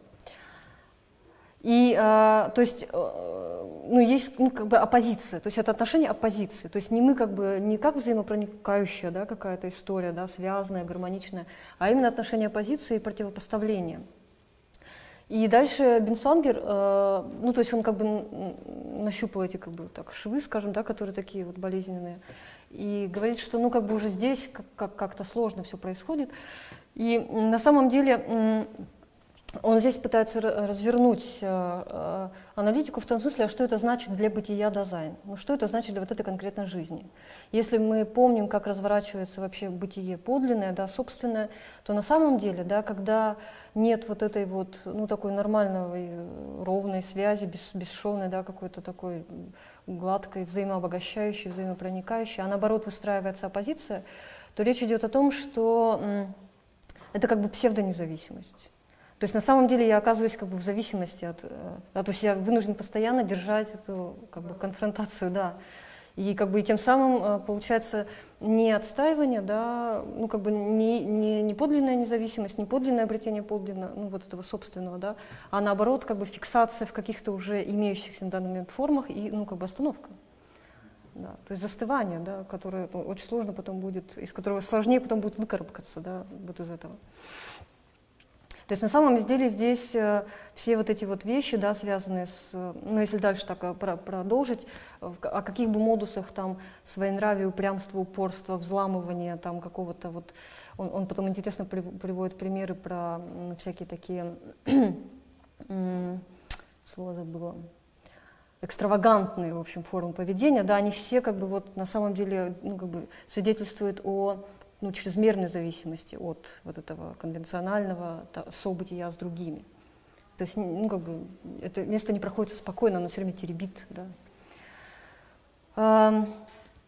И здесь э, Бенсвангер делает следующий еще ход, когда говорит, что а, как так происходит, да, как так происходит, что я должен из собственного мира начи- начинать эту оборону, что мне не дает покоя. И он здесь говорит о том, что на самом деле здесь э, речь идет не только о трудностях как бы вот этого Мидвельт, там, Айгенвельт, но также и внутри Айгенвельт, внутри собственного уже есть какой-то разбаланс тоже. И он называет это разрыв между миром собственного и то, что он называет миром судьбой. И чтобы нам э, понять эту мысль, э, нужно вспомнить этот хадигеровский ход, когда он говорит о вброшенности, да, когда мы изначально появляемся в собственной жизни уже как бы очень детерминированным образом. В стране, в, этой внешности, в этой национальности, в этом языке, у этих родителей, ну, вот это все, да. То есть некоторая фактичность, да, э, ну, которая, ну, которая действительно, ну, как бы спорить с ней за некую независимость от нее, это уже ситуация полностью принадлежная вот миру собственного. То есть тут другие уже след, идут как бы вторичным образом. Мир объектов идет уже вторичным образом. То есть, я, то есть вот это вот несогласие, вот эта ситуация несогласия, непринятия вот этой фактичности, да, то, что он называет миром судьбой. Миром судьбой через дефис.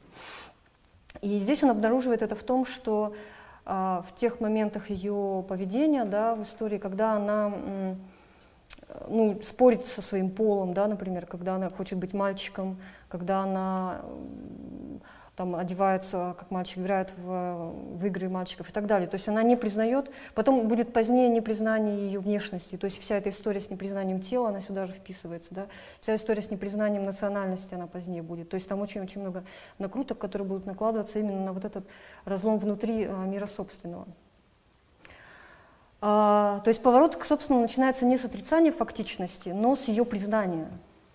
То есть, а, то есть совсем другой взгляд на ну, какую-то нормальную детерминированность э, вещей. И та детерминированность, которую мы видим во вброшенности себя в определенную судьбу, страна, семья, язык, это та предельная фактичность, которая а, перестает быть ограничением для подлинного существования только в возможности признания этой судьбы. Но это судьба, извините, как бы, ну, что поделаешь. Не выпало. Да. Следующий момент, который он рассматривает, связан с э, той значимой ролью, которую сыграла в ее судьбе вот эта книга Нильса Люне. А, совершенно прекрасный анализ на, несколько страниц. Он как бы поднимает контекст читания этой книги в конце XIX века, насколько она вдохновила просто огромные слои молодых людей на вот этот порыв к независимости, к какому-то самостоятельности, свободе. Но специфика вот этого движения к независимости, она была пронизана как раз вот этим моментом оппозиции с другими, таким же жестким противопоставлением. И в итоге получается такая история, что э, Эллен, когда идентифицируется с этим главным героем, а, ну, с этой оппозицией, да, со своей уже, в общем-то, готовой оппозицией к этому объектному миру, она на самом деле э, ну, получает дополнительное подкрепление вот, в ограничении собственных возможностей. Потому что, в общем-то, оказывается, что одиночество в этом развороте, оно оказывается не способно на свободу. Да, оно оказывается, как бы, а, а оказывается, поскольку оно отбрасывает себя внутрь себя, оказывается подчинено тотально своим собственным, ну, то есть в зависимости от собственного и телесного, и желаний, и аффектов, и всего того, что внутри.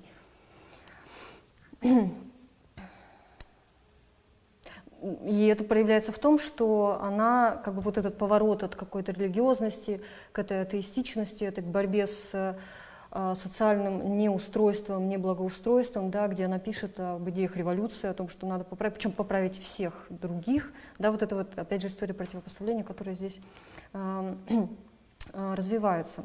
И далее Бенсвангер говорит, что вот эта вот э, ну, привация бытия за пределы, ну, то есть вот к этим другим, да, там, где можем быть мы. То есть мы в этой ситуации невозможно. То есть это вот это вот а, как бы отделение себя, да, отбрасывание себя внутрь собственного мира, а, которое на самом деле не может быть подлинным, а, ну, без как бы вот этой затронутости другим.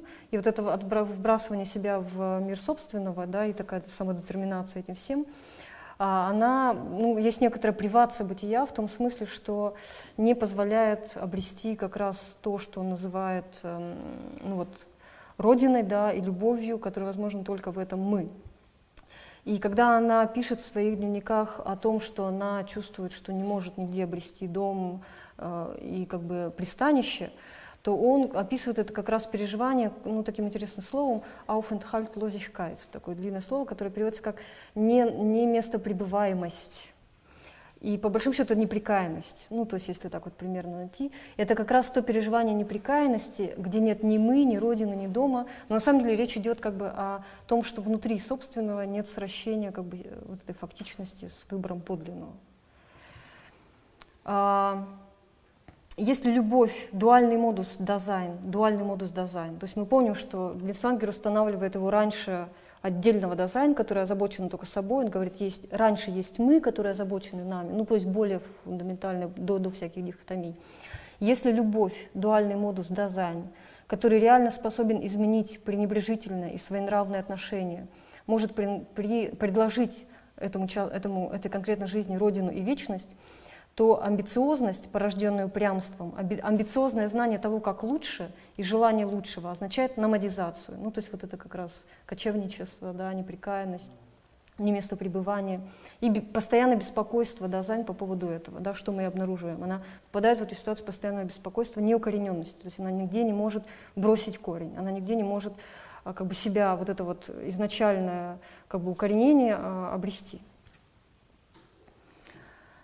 И вместо аутентичного отношения «я-ты», вместо бытия одного с другим, вместо обретения пристанища в, в неприходящем мгновении любви, ну, то единственное, где человек может голову преклонить да, в этой логике, мы обнаруживаем митвельт, вот это бытие с другими, просто, ну, как бы типа эрзаца, где оно состоит из простого такого соединения, не взаимопроникновения, а такого как бы, ну, ну, как бы соединение по разному способу, разным способам, ну, стремящие, допустим, стремящиеся доминировать, использовать, ну, разные модусы такого отношения к наличествующему. То есть не как к другому, да, а как, э, ну, как к объектному. А, ну и он как бы, он как бы пытается понять, а где как бы у Эллен Вест вот это вот, э, ну я ты, вообще есть ли у нее вот это вот, как бы, ну, вот эти другие, да, вот этот зачаток любви. И он говорит, что да, конечно, есть, но просто это находится очень э, глубоко, и именно это вызывает, э, ну, является основной причиной страдания. Но здесь мы опять мы можем вернуться к той мысли, что когда клиент, пациент приходит в кабинет, он, ну, как бы ищет, как бы, ну, вот это утерянное «я, ты». И это то, что мы можем ему предложить, да, а, ну, обрести вот это «я, ты», то есть мы, то есть дом, то есть укорениться в этой жизни, найти себя и начать некое, некий, некое подлинное движение.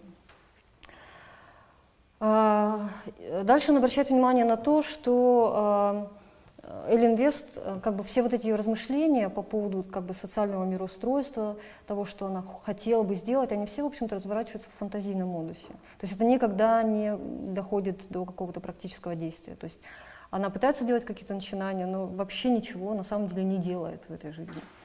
И как бы, как бы это ни было прекрасно само по себе, да, сам этот факт, он ну, он должен стянуть все наше внимание.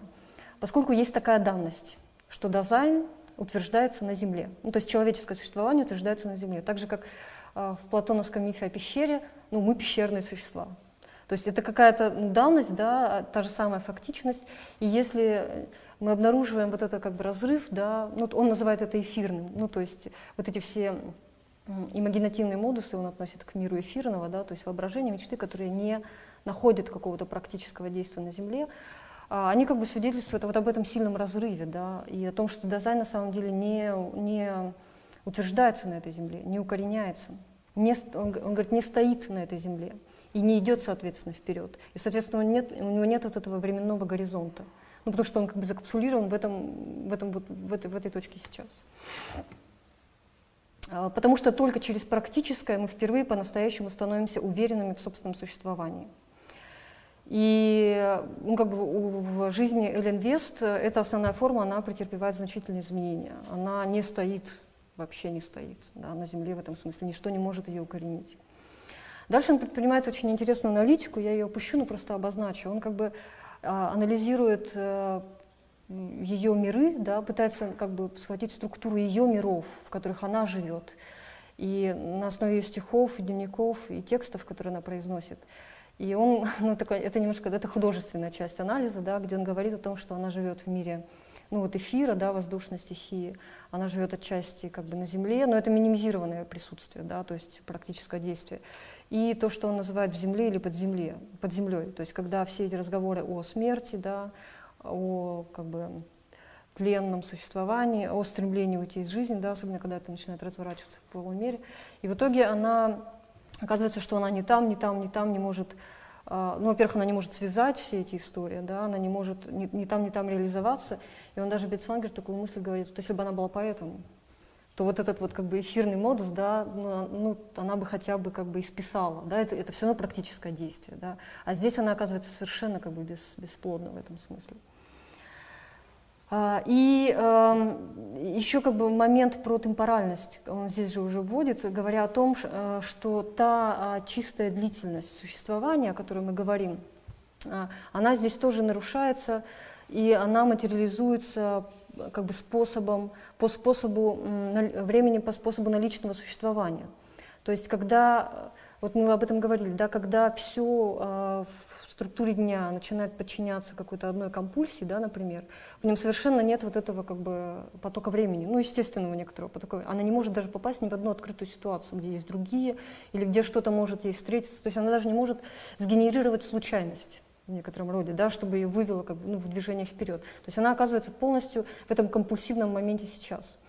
Я не могу здесь не вспомнить эм, Бинки Мура, такой японский психиатр, феноменолог. Он переводил Бенцвангера на японский язык и приезжал во Францию учиться. И он создал на основе вот хайдегеровских и бенсвангеровских ходов такую концепцию темпоральности э, применительной психопатологии, э, где центральным понятием является понятие фестум, праздник. То есть э, мы всегда живем, говорит он, в некотором, ну, то есть мы можем пребывать в некотором состоянии, ну, как бы праздника, который уже всегда произошел, да, и это меланхолический модус, а праздник, который никогда не наступит, то есть это вечная попытка догнать себя, и она никогда не... То есть не собрать себя, это же шизофреническая модальность. И есть компульсия праздника, да, и она в двух модальностях реализуется. Обсессивная, да, то есть когда как бы он все время вот-вот-вот, то есть это как бы такая попытка его как бы сводить, но это, это превращается в компульсию, ну такая эрзац, эрзац момента сейчас. И есть настоящая компульсия, есть настоящий момент праздника, такая экзистентная точка, эпилептическая ситуация, да, когда ну, вот эта аура, да, э, перед эпилепсией и как бы невозможность этого момента сейчас и как бы потери сознания. Можно Гранрия смотреть, Филиппа подряд все фильмы, они просто про это, про эпилептическую модальность. Вот, и получается, что она как бы, у нее вот этот э, естественный э, поток э, времени, да, он у нее полностью редуцируется и подчиняется вот этому материализованному времени да, миру вещей, да, и даже вот эти мысли о том, что ее имя должно остаться как бы в веках, оно тоже как бы ну, по принципу наличествования, ну, то есть как вещей, то есть она не, не переживает себя в этом, естественно, ну, не, невозможно. А, и телесная реальность тоже выступает как квинтэссенция вот этого материального модуса.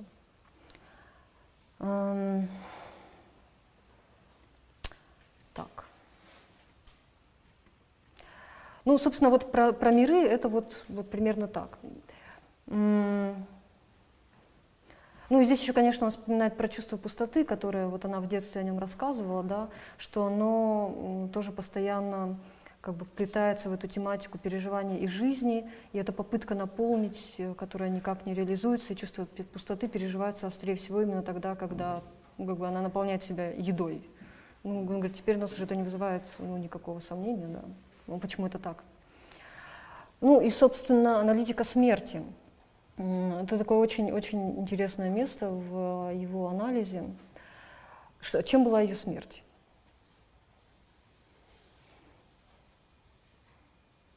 Вот, наверное, этот вопрос я бы хотела тоже задать. Ну, квинтэссенции сопротивления жизни.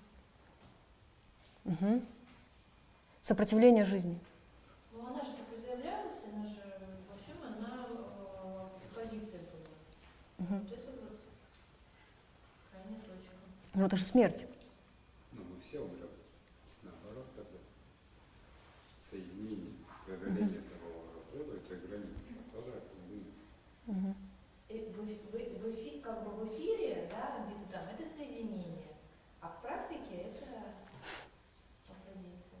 Угу. Угу. Может быть, это такой вот пад, когда нет ни, ни одного хода не осталось, и ты просто, м, ну, м, кроме как переживать полную бессмысленность того, что ты никуда не можешь двинуться, Угу. Ну, то есть это попытка выскочить из просто из всех миров, Ну да, просто закончить игру. закончить игру. А, да, но е- если как бы это попытка закончить игру, так, а, то есть это ли конечно или что-то еще тут? Нет, это просто, это будет длиться вечно. Бесконечная попытка. Ну, это уже как это мет- метафизическое рассуждение, нет? Ну, то есть, как бы, да, там уже, ну, то есть мы же исходим из, как бы, ну, максимально наль- имеющегося, да. А Смерть или самоубийство? Суицид. Ну, кажется. Ну, то есть, это же важно, то есть, э, тут как бы важный момент связан с тем, что мы не должны забывать, что это, вот это практическое действие. Да, Мгм. да, действительно. Но здесь тогда появляется стоическая вот какая-то Какая? стоическая. Стоическая. А вы можете развернуть, что, в каком, что, что вы туда вкладываете? Ну, я, я просто текст как, как это описывается. И Мгм. ее выборы конечные, что она мгм. становиться. Ну, то есть это момент собственного как раз, Не подлинного. может одна из этих категорий выбраться на Мгм. наполнение или наоборот. Мгм, мгм. А как, как, какое промежуточное рассуждение между этими лицами? Ну, Бенсангер, он как бы на самом деле ну, он близок как бы как раз к этому ходу, да, то есть он, а, когда, как бы, когда он эту всю раскладку делает, да, и видит о том, и видит, что, ну, вся ее жизнь это реализация не собственного, невозможность вообще реализации ну, хоть, какого-то собственного существования, то ну, он тоже ну, как бы близок к тому рассуждению, что ну, это на самом деле первое, первое ее действие, которое утверждает ее собственное существование. Оно, конечно, он говорит, ну такое существование, которое вынуждено этим единственным действием начать свое собственное существование, это, конечно, предельно трагическое существование. Но его рассуждение движется именно в этом, а, в этом смысле. Да. просто это, этого недостаточно. Э, Начать можно. Да, да. Вот, я бы, э, Мне кажется, э, в,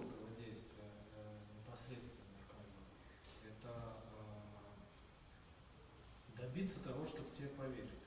Ну вот, э, когда я помню, что ей никто там не верил, да, Мгм. вот, ну, а, ну, э, в, в том числе не верил э, психоаналитик, не верил э, в ее суицид, с- суицидальные наклонности. Но единственный способ экологический, да, чтобы тебе поверили, его совершить. Мгм. Ну, там же есть обратная история. Она же тоже не то, что не верит, но все время говорит, я не могу понять. То есть ей вешают конструкции. Да, да, а да. Они даже в тексте видны, что они лишние. То есть И ей не верят, но и она в этом смысле тоже не верит. Там нет пространства коммуникации, скажем, я полностью доверяю аналитику, а он мне не Когда я кому-то пойду докажу. Ну, и он мне не верит, а я его не понимаю. Ну, там разведка, там Ну, тот это- же шов, который с Медуэль там, ну, сразу. Но это не противоречит. Нет, Одно я другому скорее не дополняет. противоречу. Ну то есть еще как, как еще один аргумент в пользу суицида.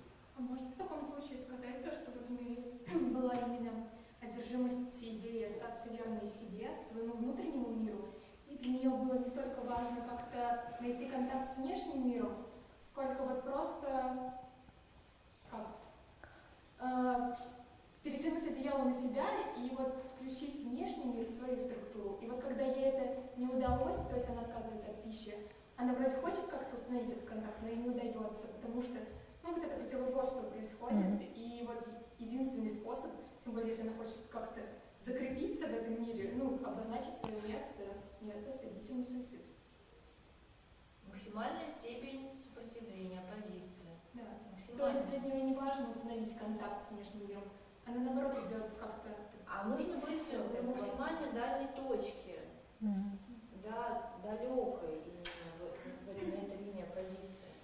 А что это может быть? Ну, получается, да, если вот продолжать эту линию, то получается, что как бы вот, это, ну, вот этот раскол, да, внутренний связан, ну, то, то, что Бенсвангер описывает, как, ну, как бы вот есть э, мир судьба, да, и есть, ну, я, как я переживаю эту, эту себя, как, да, и получается, что как бы эти две не- вечно нисходящиеся прямые, они как бы усилием, да, каким последним практическим усилием, они как бы стягиваются в этом узле суицида, да, ну, то есть если вот...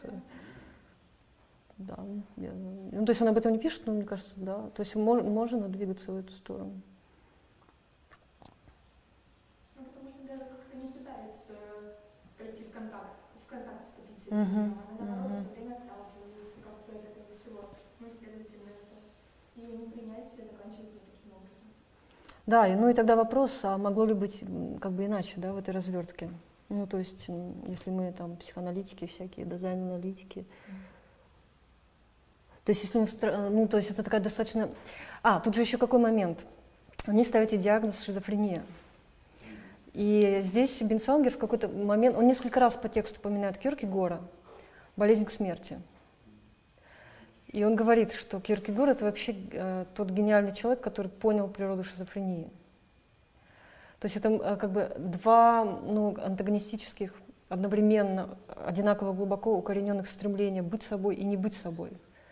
Да, то есть это, это такое действительно ну, как бы структурное схватывание, да, без попытки приле- прилепить какую-то объяснялку, да, вот, ну, как бы, а именно чисто структурно, да, то есть и то, что вы говорите, да, то есть э, парадоксальным образом я все время стремлюсь как бы не быть собой, да, в том, что я антически реализую, как э, я не хочу быть такой толстой, там, да, но при этом как бы это, это, это ровно то, что, ровно потому, что я хочу быть собой. То есть это, ну, то есть вот это есть, собственно, схизис, да, тот схизис, а, ну, который, как, ну вот Бенсангер говорит, что Киркегор именно этот схизис схватывает, и он как бы обнаруживает вот эту предельную сущность э, вот этого шизофренического момента. И еще один интересный момент, связанный с темпоральностью здесь, э, когда он как бы пытается полностью развернуть потом там еще несколько глав с, э, с темпоральностью вот этого конкретного существования, а, он пытается понять, где вот этот сам, ну слово схизис не использует, это мы его сейчас ввели, то есть он говорит о, ну, о разделенности, да, более такое нейтральное слово, то где как бы себя эта разделенность эм, находит, да, где она берет свое начало. И он здесь говорит, что, конечно, мы должны темпорально помыслить. Мы должны помыслить темпорально, поскольку бытие, жизнь — это как бы время, да, то мы как бы изначально находимся ну, в каком-то, ну, в каком-то э, ну, за, забое, да, разломе вот этой вот темпоральной структуры. Тут что-то не так. И тут начинается вот эта мощная традиция феноменологической патопсихологии по поводу темпоральности, да, а, Штраус, Гибзатель, Минковский и Фукс, и Бенсвангер, да, и сегодняшний профессор Фукс, э, который, эм, Карл профессор, я уже упоминала, это, ну, они на самом деле очень классно здесь все поработали, и вот здесь вот в этом тексте описывается как раз то, что, э, то, что э, мы можем говорить о том, что есть некое время жизни, да, и они называют это по-разному, но чаще всего то, что называется на французском «le temps vécu», э, прожитое или проживаемое время, да, или то, что у Фукса будет имплицитное время. То есть это некое э, имманентным образом присущее человеку сразу, ну, некий естественный поток его времени. И то, что называется переживаемым, да, или э, experienced, или эксплицитное время. То есть это то, как я уже себя э, как бы фиксирую, ну, то есть автобиографически рефлексивно. То есть если имплицитное и вот это вот там это дорефлексивное пребывание во времени, да, то самая первая биогр... Э, точка ос... поминания себя, памяти о себе, автобиографическая точка, это как бы точка начала формирования эксплицитного времени. Да? Соответственно, э, э, нарушение вот этого, ну, вот этот, схи... вот этот схизис, вот это расщепление, оно уходит корнями вот туда, в нарушение вот этого имплицитного потока, да? то есть самого сбоя, который там. То есть не обусловлено тем, что я выхожу в эту эксплицитную темпоральность и вынужден теперь согласовываться ну, как бы, а, со всякими другими там и с некоторым объективным временем, а именно сбой сам, самой конститутивной временной структуры вот этого конкретного существования. Ну, как бы, и туда, ну, как бы уходит корнями вот эта вот, как бы, разделенность, да. И там, например, вот если взять э, Фуксу, то очень классно описывает в этой статье temporality и psycho. Она есть, и temporality и психопатология на немецком на английском языке в интернете. А, он говорит о том, что как бы откуда возникает расщепление да, потому что вот этот э, разлом, вот это вот э, как бы сбой в точке сейчас, да, когда я, ну как бы вот этот потенциальный момент, да, момент следующего, да, он как бы не, он у меня не собирается, он у меня фрагментируется, рассыпается, но он все равно происходит. Но поскольку у меня нет вот этого прямого э, переживания, да, длящегося, не распадающегося, а оно все равно происходит, то я как бы, ну, как бы с удивлением ну, как бы обнаруживаю в себе э, что-то, что я не, как бы не ожидал в некотором смысле. И вот я так уж вышла, совсем в сторону ушла. Но это как бы одна линия, да, она потом просто туда уйдет, в то, что сегодня называется феноменологической патопсихологией. Так. А вот с чего вы начинали, ностальгия, да? Угу. Это вот именно описание ее состояния. Мне кажется, что это как раз, да, как бы попытка ну, где это основание, да? Где, вот, ну, где это, куда я хочу вернуться, к, к чему, чего она хочет найти вообще, куда она хочет, какого еди, ну, как бы какого-то ну, единства, да, какого-то, ну, чего-то, куда она стремится, да. Даже, даже не, не... Потому что ностальгия в основном связана с А, да, ну то есть здесь речь идет о том, что да, что это, а, это ситуация, когда э, прошлое, прошедшее, оно обретает доминирующий характер. То есть никакого будущего регистра тут уже просто не, не, не, нет.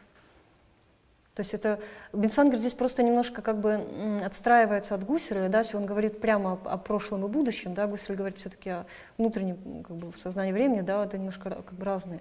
Но он как бы имеет в виду, по, по большому счету, вот это просто он так, мне кажется, путает.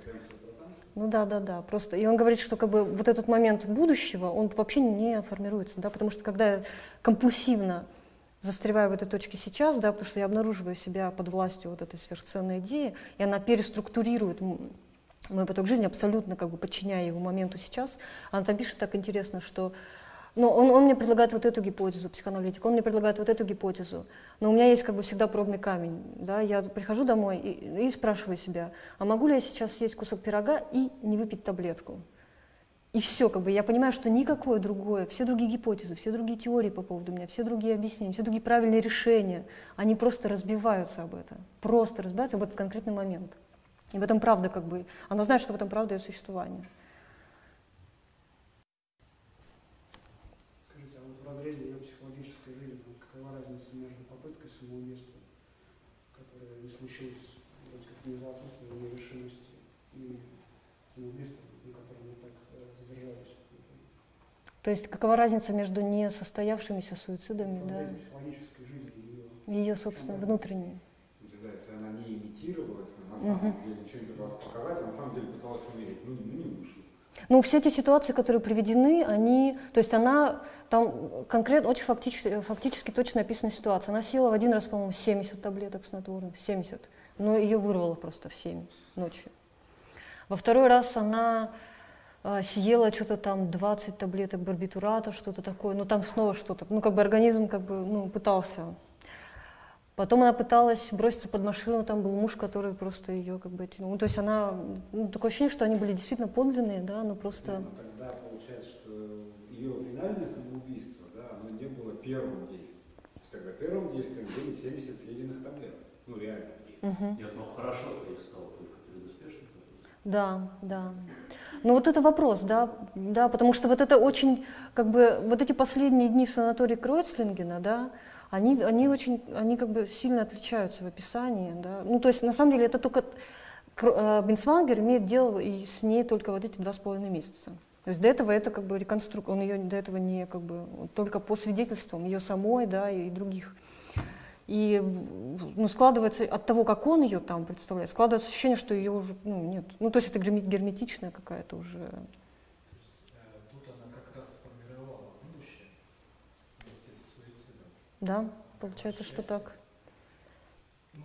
То есть она как бы понимала, ну, как будто бы она понимала, ну куда, да, надо ей попасть в этом смысле. А, Но она оказалась в условиях очень сильной, как бы там санаторий, э, муж, они все вместе, они живут там вместе с мужем в санатории, под постоянным присмотром врачей, да, все очень регламентировано. Ну, то есть, я, я не знаю, как бы вы ответили. Но она все-таки же взаимодействует с миром. Вот, э, вот, Ну, Замуж она как-то вышла. замуж вышла, и она играет очень хорошо роль, да, она прекрасно встречается с э, там, другими психотерап- пси- психоаналитиками, и она весь бе- ведет с ними беседы, и очень адекватно, и отвечает, и все прекрасно понимает. Вот у нее такая на людях, и есть сама по себе. Ну, это если выслушать, сделать по-своему. Ну вот в том-то и дело, что это раздвоение, в данном случае, да, когда они наконец соглашаются, что это же шизофрения, да, а не истерия, там, а что это раздвоение, это не игра как будто бы, а действительное раздвоение. Ну то есть, э, оно, то есть это не то, что она проделывает, а она действительно как бы вот, ну, то есть она не может на самом деле соединить, как бы, то есть она приходит с ним, разговаривает, и, а потом приходит домой и как бы пытается соединить, и как бы не соединяется. Мне кажется, вот этот момент эм, какой-то здесь очень такой вот важный, вот этой несоединимости, да, ну, какой-то действительно. Да, мне, мне кажется, что важно проинтерпретировать как-то ее возвращение к поэзии. К чему она возвращается? К Рильке. Да, Рильке. бы Это Умвельд или Митвельд, вот, вот эти объекты сами, Мгм. стихотворные, они э, какой, какой природы? Мне- А вы как думаете? Я не знаю. Она как раз-таки к чему она стремится, но она к этому стремится. Ну да, то есть это Гёте, Рильке, м, то есть такие, в общем-то, ностальгические авторы.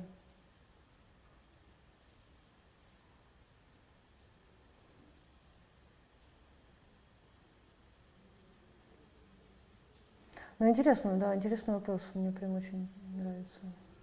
А Бенсвангер ничего не пишет о том, что все-таки, если бы она не покончила с собой, какие пути были бы? Вообще не пишет. Вот он в этом смысле такой вот как бы не фантаст, феноменолог. Так, и чем тогда заканчивается его анализ? Вот он проводит анализ ушедших оценок. И Он вот анализирует, что было, что была ее смерть. Вот, вот тот так пытается схватить, что была ее смерть. И все, да, да. То есть, как бы он вообще, как бы за после смерти вообще не лезет, вообще. И не фантазирует на тему. естественно, этический момент для него его собственный не присутствует. Ну, то есть они все отпускают человека совершать. Прекрасно это понимаю. Да, да, и это вот очень, это, это вот на самом деле вот этот момент, который меня тоже волновал, да, в этой ситуации. Они, ну, то есть, да, Они, они, они понимают, что Да. произойдет. А? Нет сомнений, иллюзий, ничего такого. И у нее хранится где-то определенный запас снотворного. да, и они все, нет, они, они, там даже в тексте написано, Бенсангер пишет, и мы все понимаем, если мы ее И Мы отпускаем, все знаем, где он лежит. э, нет, и мы все понимаем, что если она уходит домой, то куда она уходит? Но это, это Крепелин, это Блюйлер, это целая компания как бы людей, которые ну, сказали, что да, мы проиграли. Ну ладно, или назначили себя проигравшим? Ну, то есть, как бы, Это, м, ну, это разные вещи. ну, да, тут можно, да. С Можно одной, с играть. одной стороны, не навреди, с другой стороны, возможно, это что-то сродни э, эвтаназии. Это очень сложно. И среди вот этой, и в этой комиссии был специалист по эвтаназии. Для счастья. Да, ну, то есть, э, а- А другой момент, то есть, ну вот она попадает, насколько я понимаю, в клинику в Бетсвангере, если я правильно понял, потому что уже сил нет. Все, уже сил, да, терапевт сказал, все, как бы, закрываем. Ну, то есть в этом смысле э, цеховая солидарность не работает. То есть, грубо говоря, ее в эту точку все и нет сил привели в том числе коллеги Бенсвангера, причем по двум фронтам, и психоаналитики, и психи, ну, психиатры. Нет, нет, это был ее тер- личный терапевт, который сказал отставить психоаналитика и как бы вот сюда, в клинику. Но это считалось очень хорошая клиника, она просто была одной из лучших вообще в Европе. Да. Но этот момент вот этого консилиума, да, он, конечно, ну, как бы, То знак есть тут вся эта история, Да, да, да. она как бы позволяет что-то развернуть, потому что мы всегда можем спросить себя, а почему вот э, между ней и этим Митвейтом, да, почему она все время выстраивает этот ров. Да, да. Тут мы видим, вот, вот тебе другие, причем очень понимающие другие, Мгм. умные другие, крутые другие, эти другие говорят, иди умирай. Понимаете? Ну, то есть вот- ну, а, по отношению к такому Митвейту я бы тоже хотел ров честно. Вот честно, вот я там быть не хочу. Она уже пришла, изначально зная, что они не будут ее никуда вытягивать, что они смирились с фактом ее скорого ухода. И просто это вот... э, Нет, нет, она там, вот эти два месяца, она, как бы, она очень, она их обвиняла в том, что они не понимают ее. Нет, нет, что они не дают ей умереть. А, То есть это было два месяца обвинений, что они ни хрена ее не понимают и не дают ей умереть. м. Ну и в итоге они как бы, ну, Сейчас у меня совсем наивный какой-то вопрос, такой детский. Слушайте, а вы сказали, что это выдуманная фамилия, может, это вообще вся история выдуманная? ну вот я не, не знаю, как ответить на этот вопрос. У меня нет оснований не, не доверять так, так настолько Бенсвангеру. Есть, есть, знаете, какой нюанс? Есть нюанс, что, м, и он как раз в этой вот э, книжке, вот этой Юханисон прописан, о том, что вообще как бы она тоже сомневается. Но ее сомнение касается того, на основании чего, ну, как бы, что муж, то есть муж предоставлял все эти дневники, стихи, ну, что дал, то дал. А вот что он там дал, вот это как бы вопрос. Ну, то есть, э, то есть рекон- реконструкция, она грешит брешами, да, то есть там есть как бы... То есть у Бенсвангера явно не была, ну, не вся, ну, что два с половиной месяца, да. Кстати, вот интересно, а муж-то э, как, ну, как себя вел вот, непосредственно после консилиума? А, ну, он как бы... Он, он как-то вообще не фонит во всей этой истории. Ну, это вообще интересно. Это странно. Это очень интересно, да. То есть он как бы, он старается ей помогать во всем. Вообще на протяжении всего момента они поженились, это как бы ее нянька вообще, нянька. То есть по всем па- параметрам, да, он просто как бы нянчится с ней все это время. И в санатории он с ней находится, они вместе там живут. И они все вместе принимают это решение. Я уж я не знаю, как там это, было. Ну, то есть это совместное решение. Правда, совсем наивный вопрос. Вот Бетсвангер, да, пишет, э, вот если бы она была ну, то Да. есть она могла бы свой эфирный мир каким-то образом выбрать. И она бы заземлилась и как-то... Да-да-да. да. далее. Почему тогда не, не приходит в голову совершенно простое решение? Окей, она не поэт, но она все время что-то пишет. Мгм. Издай дневник. Ну, опиши свой случай. Вот мы берем твои собственные дневники и превращаем их в литературный текст. Почему? Это Бенсвангер?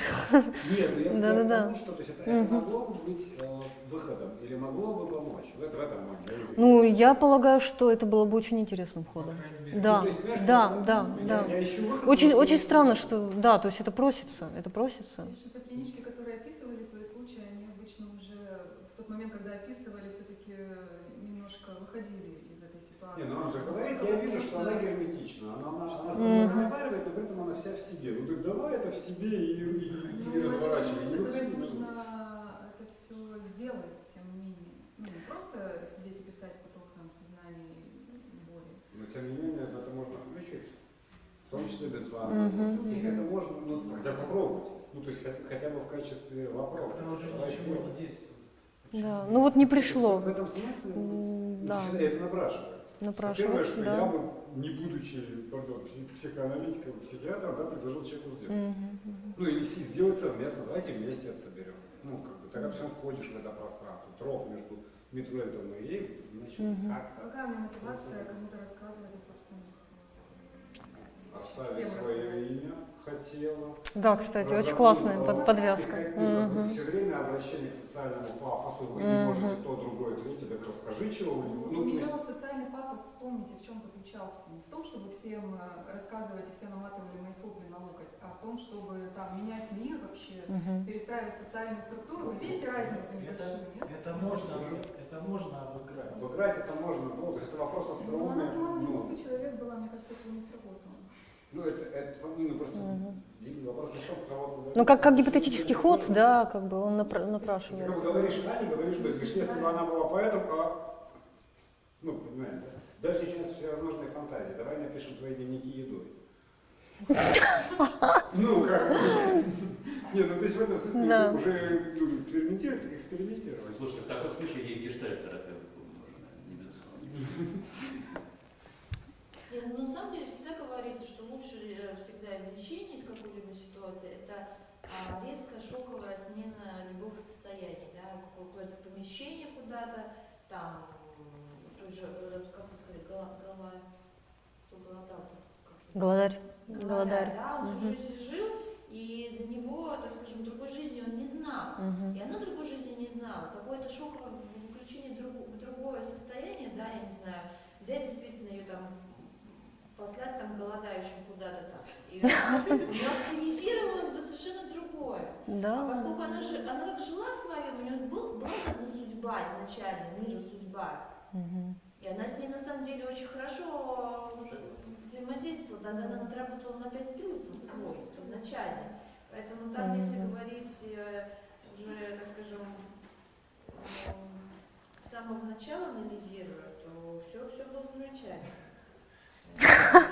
Ну вот, собственно, может быть, Бенсвангер руководствовался именно этим соображением с коллегами. Ну. Я все на пять отработала, э, отпустим ее. Ну, на самом деле, почему, собственно, я еще вспоминала вот этих вот э, Вирджиния Ульф там, ну, то есть женщины, которые были там писателями, поэтами, ну, то есть у них было вот это практическое, они знали, куда это девать, но все равно же, они же все равно все заканчивали жизнь суицидом. Вот я думаю, помимо суицида, единственным выходом было вот именно с ее стороны изменить эту жизненную установку, устои какие-то. А вот со стороны психотерапевтов, мне кажется, нужно было задать вопрос, ну, точнее, не вопрос даже, что бы было бы, если бы ты как бы изменила свои установки и, возможно, как-то приукрасить, какая бы жизнь была, там, расписать ее в таких красочных тонах, чтобы просто она загорелась этой идеей, и, возможно, как-то... Я- как бы ваш ход понятен, но когда у тебя вот здесь вот сидит как бы жрать не жрать, и она как бы, то есть там, там просто вот именно как бы соль э, и суть вот этой вот как бы того, как работает вот эта доминирующая идея, да, это действительно полное подчинение, полное подчинение, да, то есть и, и вот это подчинение, оно нарастает, да, по мере этих лет, и она действительно герметизируется, то есть все подчиняется просто, это такая кап- капсула просто. А, кстати, вот насчет доминирующей идеи тоже интересно. Она как-то э, анализировалась, ну, проговаривалась в анализе, ну, в лечении Мгм.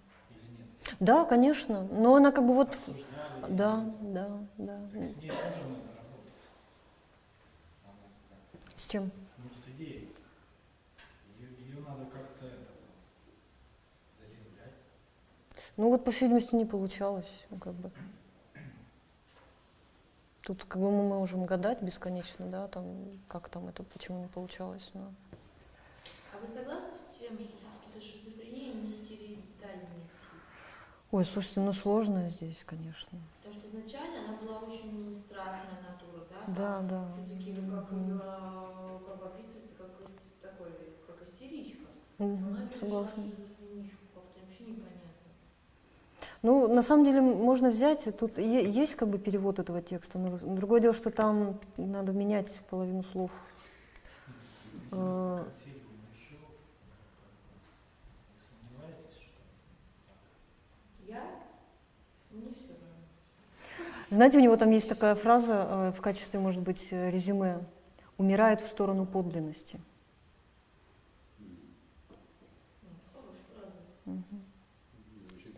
Праздник смерти был праздником рождения ее экзистенции. Ну, в принципе, она, вот о чем мы говорим, да, она все сделала. Мы о ней говорим сто лет спустя. Мгм. Не это ли вообще? То есть, то есть она действительно как бы добилась? Слава, она же хотела слова. Да. Нет, в этом смысле тут действительно, э, я думаю, большой трагедии можно не делать. Ну, понятно, что надо понять. Вот, но дело в том, что любой же человек, в конце концов, как-то свою смерть принимает. Э, Ну, и э, тут интересно само наше беспокойство в связи с этим, да, с ним тоже надо, ну, к нему тоже надо присмотреться. А, и, быть может, они, ну, я имею в виду терапевты там, они, может быть, действительно увидели, что в этом смысле все в порядке. Ну, то есть, да, и время умереть. Вот там, кстати, у него есть такое размышление, да, когда э, для ее дизайна пришло время умереть. То есть у него есть вот такие формулы, да, вот как вот это вот у Бенсвангера. То есть он периодически тоже как бы впадает в непонимание, начинает практически медитировать. Там такой текст, а потом так бац, умирает в направлении подлинности. Дизайн, пришло время умереть. Ну, то есть какие-то такие вот э, штрихи. И на самом деле там есть внутри э, разговор о ссылающийся на Рильке. У Рильки, знаете, я сейчас не вспомню название этой книги. Недавно мы как раз на гармонии в семинаре разбирали, там э, одна из коллег вспомнила. Рассуждение о собственной смерти. То есть насколько смерть уже не стала собственной. Слушайте, я так вот не найду, конечно, сходу. А, то есть там есть огромный пассаж на тему того, как бы, ну, что мы, мы уже настолько выхоло, выхолощены, да, и настолько неподлинно существуем, что нам даже, собственно, смерть не принадлежит. А ей-то, как бы, получается, в некотором роде. Это очень популярная позиция. А какая именно? Ну, что это, в общем, попытка как-то присвоить бытие, в мгм. смысле, Да, да, да, да, да, да. хоть это будет от меня зависеть. Нет, здесь немножко не, не об этом. Не в том, чтобы как бы совершить суицид и тем самым продемонстрировать то, что и это от меня зависит, а в том, чтобы как бы дождаться. Ну, ровно как у Платона в этом Фе- Федоне, да, или где, где вот говорит о том, что жизнь это ну, приближение к смерти, да, Да, приготовление к смерти. приготовление к смерти, да, то есть когда и, и вот этот э, э, Рильке, он там интересно, вот мой дед вот умирал, так умирал целых два месяца, как он классно страдал и кряхтел, ну то есть со смаком вообще просто описывает, не то, что он как бы там форсирует и говорит нет, а нет, он как бы встретил ее, эту смерть, и так вот ее, его собственное, ну, то есть обставил это все как следует, и, и ушел, и все были рады, и он в первую очередь, ну тут такая вот, а сейчас уже и нет такого ничего. Ну то есть вот там есть эти пассажи, да, к обращению, ну ко, ко многим, вообще, конечно, эрудированность Бенсвангера, она просто ошеломляет в этом тексте, он просто там очень, очень, очень красивый в первую очередь текст. А как сам Бенцвангер, извините, ушел из жизни? Он ушел уже в приличном возрасте, как-то очень, ну то есть ничего, ничего там такого не было. Спокойно? Да, нормально, да, без катастроф, без всего такого. Неинтересно, да? НВ написал перед смертью. письмо. То есть не раскаивался за этот случай. Мгм. Ну, и в всяком случае не признавался. Да. Ну вот. Но мне кажется, еще интересным этот заход в шизофрению вообще. То есть, а, как бы, если бы мы не включили в какой-то момент это слово, мы бы не догадались, что речь идет о ней. Но есть это попытка взглянуть туда внутрь, ну, как бы без всяких вот этих дефиниций нозологических и клинических, а просто как бы, ну, как бы разрыть из самого способа существования, да, как оно там вот в мясе внутри, вот эта вот разделенность, да, что это не просто какой-то схизис, который мы застаем, ну, как бы как, а, что происходит, я не понимаю, что ты говоришь. А именно как бы вот изнутри, да, вот этого, ну, как бы как это бытие так выстраивается, да, что в итоге, ну, как бы невозможность, ну, какой-то целостности, и, и почему так сложно понять этот язык, да, ну, потому что, ну, ну, как бы выстроить-то невозможно, да, еще озвучить потом. Она не понимала, какие там таблетки там. Да нет, она дофига их потом принимала, барби- барбитураты всякие, конечно. Сама для себя принимала. Нет, ей прописывали врачи, да, да. Мгм. А вот шизофрения здесь сворачивается внутрь себя или все-таки неспособность взаимодействовать внутреннего мира с внешним? Но я думаю, что здесь традиция как бы одна будет, да, вот эта феноменологическая патопсихология, да, где они все, ну, в первую очередь обращают внимание на нарушение вот этого витального контакта с миром, да, ну, как бы то, где себя позиционирует, как бы, ну, первый сбой, да, где мы застаем эту ситуацию, да, когда мы встречаемся с такого рода, ну, с тем, что мы можем назвать шизофрения, да, это как бы тот контакт, который, ну, он не такой. И это мы опознаем сразу, без всяких специальных инструментов. Мы опознаем это как то, что, ну, я, ну, допустим, я вот там с вами разговариваю, да, то есть, ну, я могу там испытывать шорохи, но они как бы все в рамках некоторого моего нормального существования. А это контакт, где я точно как бы, ну, что-то не могу. И я как бы как бы щелка узнаю эту инаковость, да. И вот это как бы, ну, тот маркер, ну, как бы, и Минковский называет это нарушение витального контакта с реальностью, да. Но и как бы и это на самом деле, поскольку это тот щелк и тот маркер, через который мы опознаем, то все остальные размышления по поводу, а что там внутри, они как бы намного вторичнее, да, но мы, но мы можем структурно как бы медленно тоже исследовать. Ну, например, вот эти размышления в русле темпоральности, да, вот по этой линии, они очень плодотворны как раз по поводу той мысли, что в основе лежит нарушение вот этого имплицитного потока времени ну, связано с нарушением, ну, и тут эта вот гусеровская линия, да, нарушение вот этого потенциального момента вот в этой ретен- ретенциально-потенциальной структуре, да, когда не собирается просто. Там можно, можно найти это. Это Да, то есть и ты, ты просто, все твои усилия э, сосредоточены на том, чтобы зафиксировать себя просто сейчас. Ну и поэтому как бы все. выхода. Ну просто как бы, да, вот это я, это все еще я, это все еще я, это, это опять я, да, это я положил, это я, ты видел, как я это положил, нет, не видел. Ну то есть вот, а все остальные симптоматика, она легко отсюда как бы выводится. А получается, у шизофреников нет личности. Вот есть кто-то вот только внешняя игра в личность, которую они хотят создать, но у них не получается. А, вот у Фукса очень интересно вот в этой статье «Темпоральности и психопатологии» описывается, что м, они как бы вынуждены себя собирать через, то есть, значит, а, мышка, стаканчик, ноутбук, окей, я в порядке. Ну, то есть, поскольку вот этот имплицитный поток нарушен, они вынуждены себя собирать через вот это вот как бы, ну, через то, что они могут как-то схватить. И отсюда вот это вот, м, м, ну, то, что называется сверхлогические вот эти все моменты, да, паралогические, сверхлогические, да, вот это вот все конструкции. То есть они действительно вынуждены, вынуждены контролировать мир. И все вот эти контенты по поводу бредовых образований, да, они просто э, структурные в том, что они действительно вынуждены контролировать мир. А дальше это вторичное, опять же, наполнение того, как они это делают.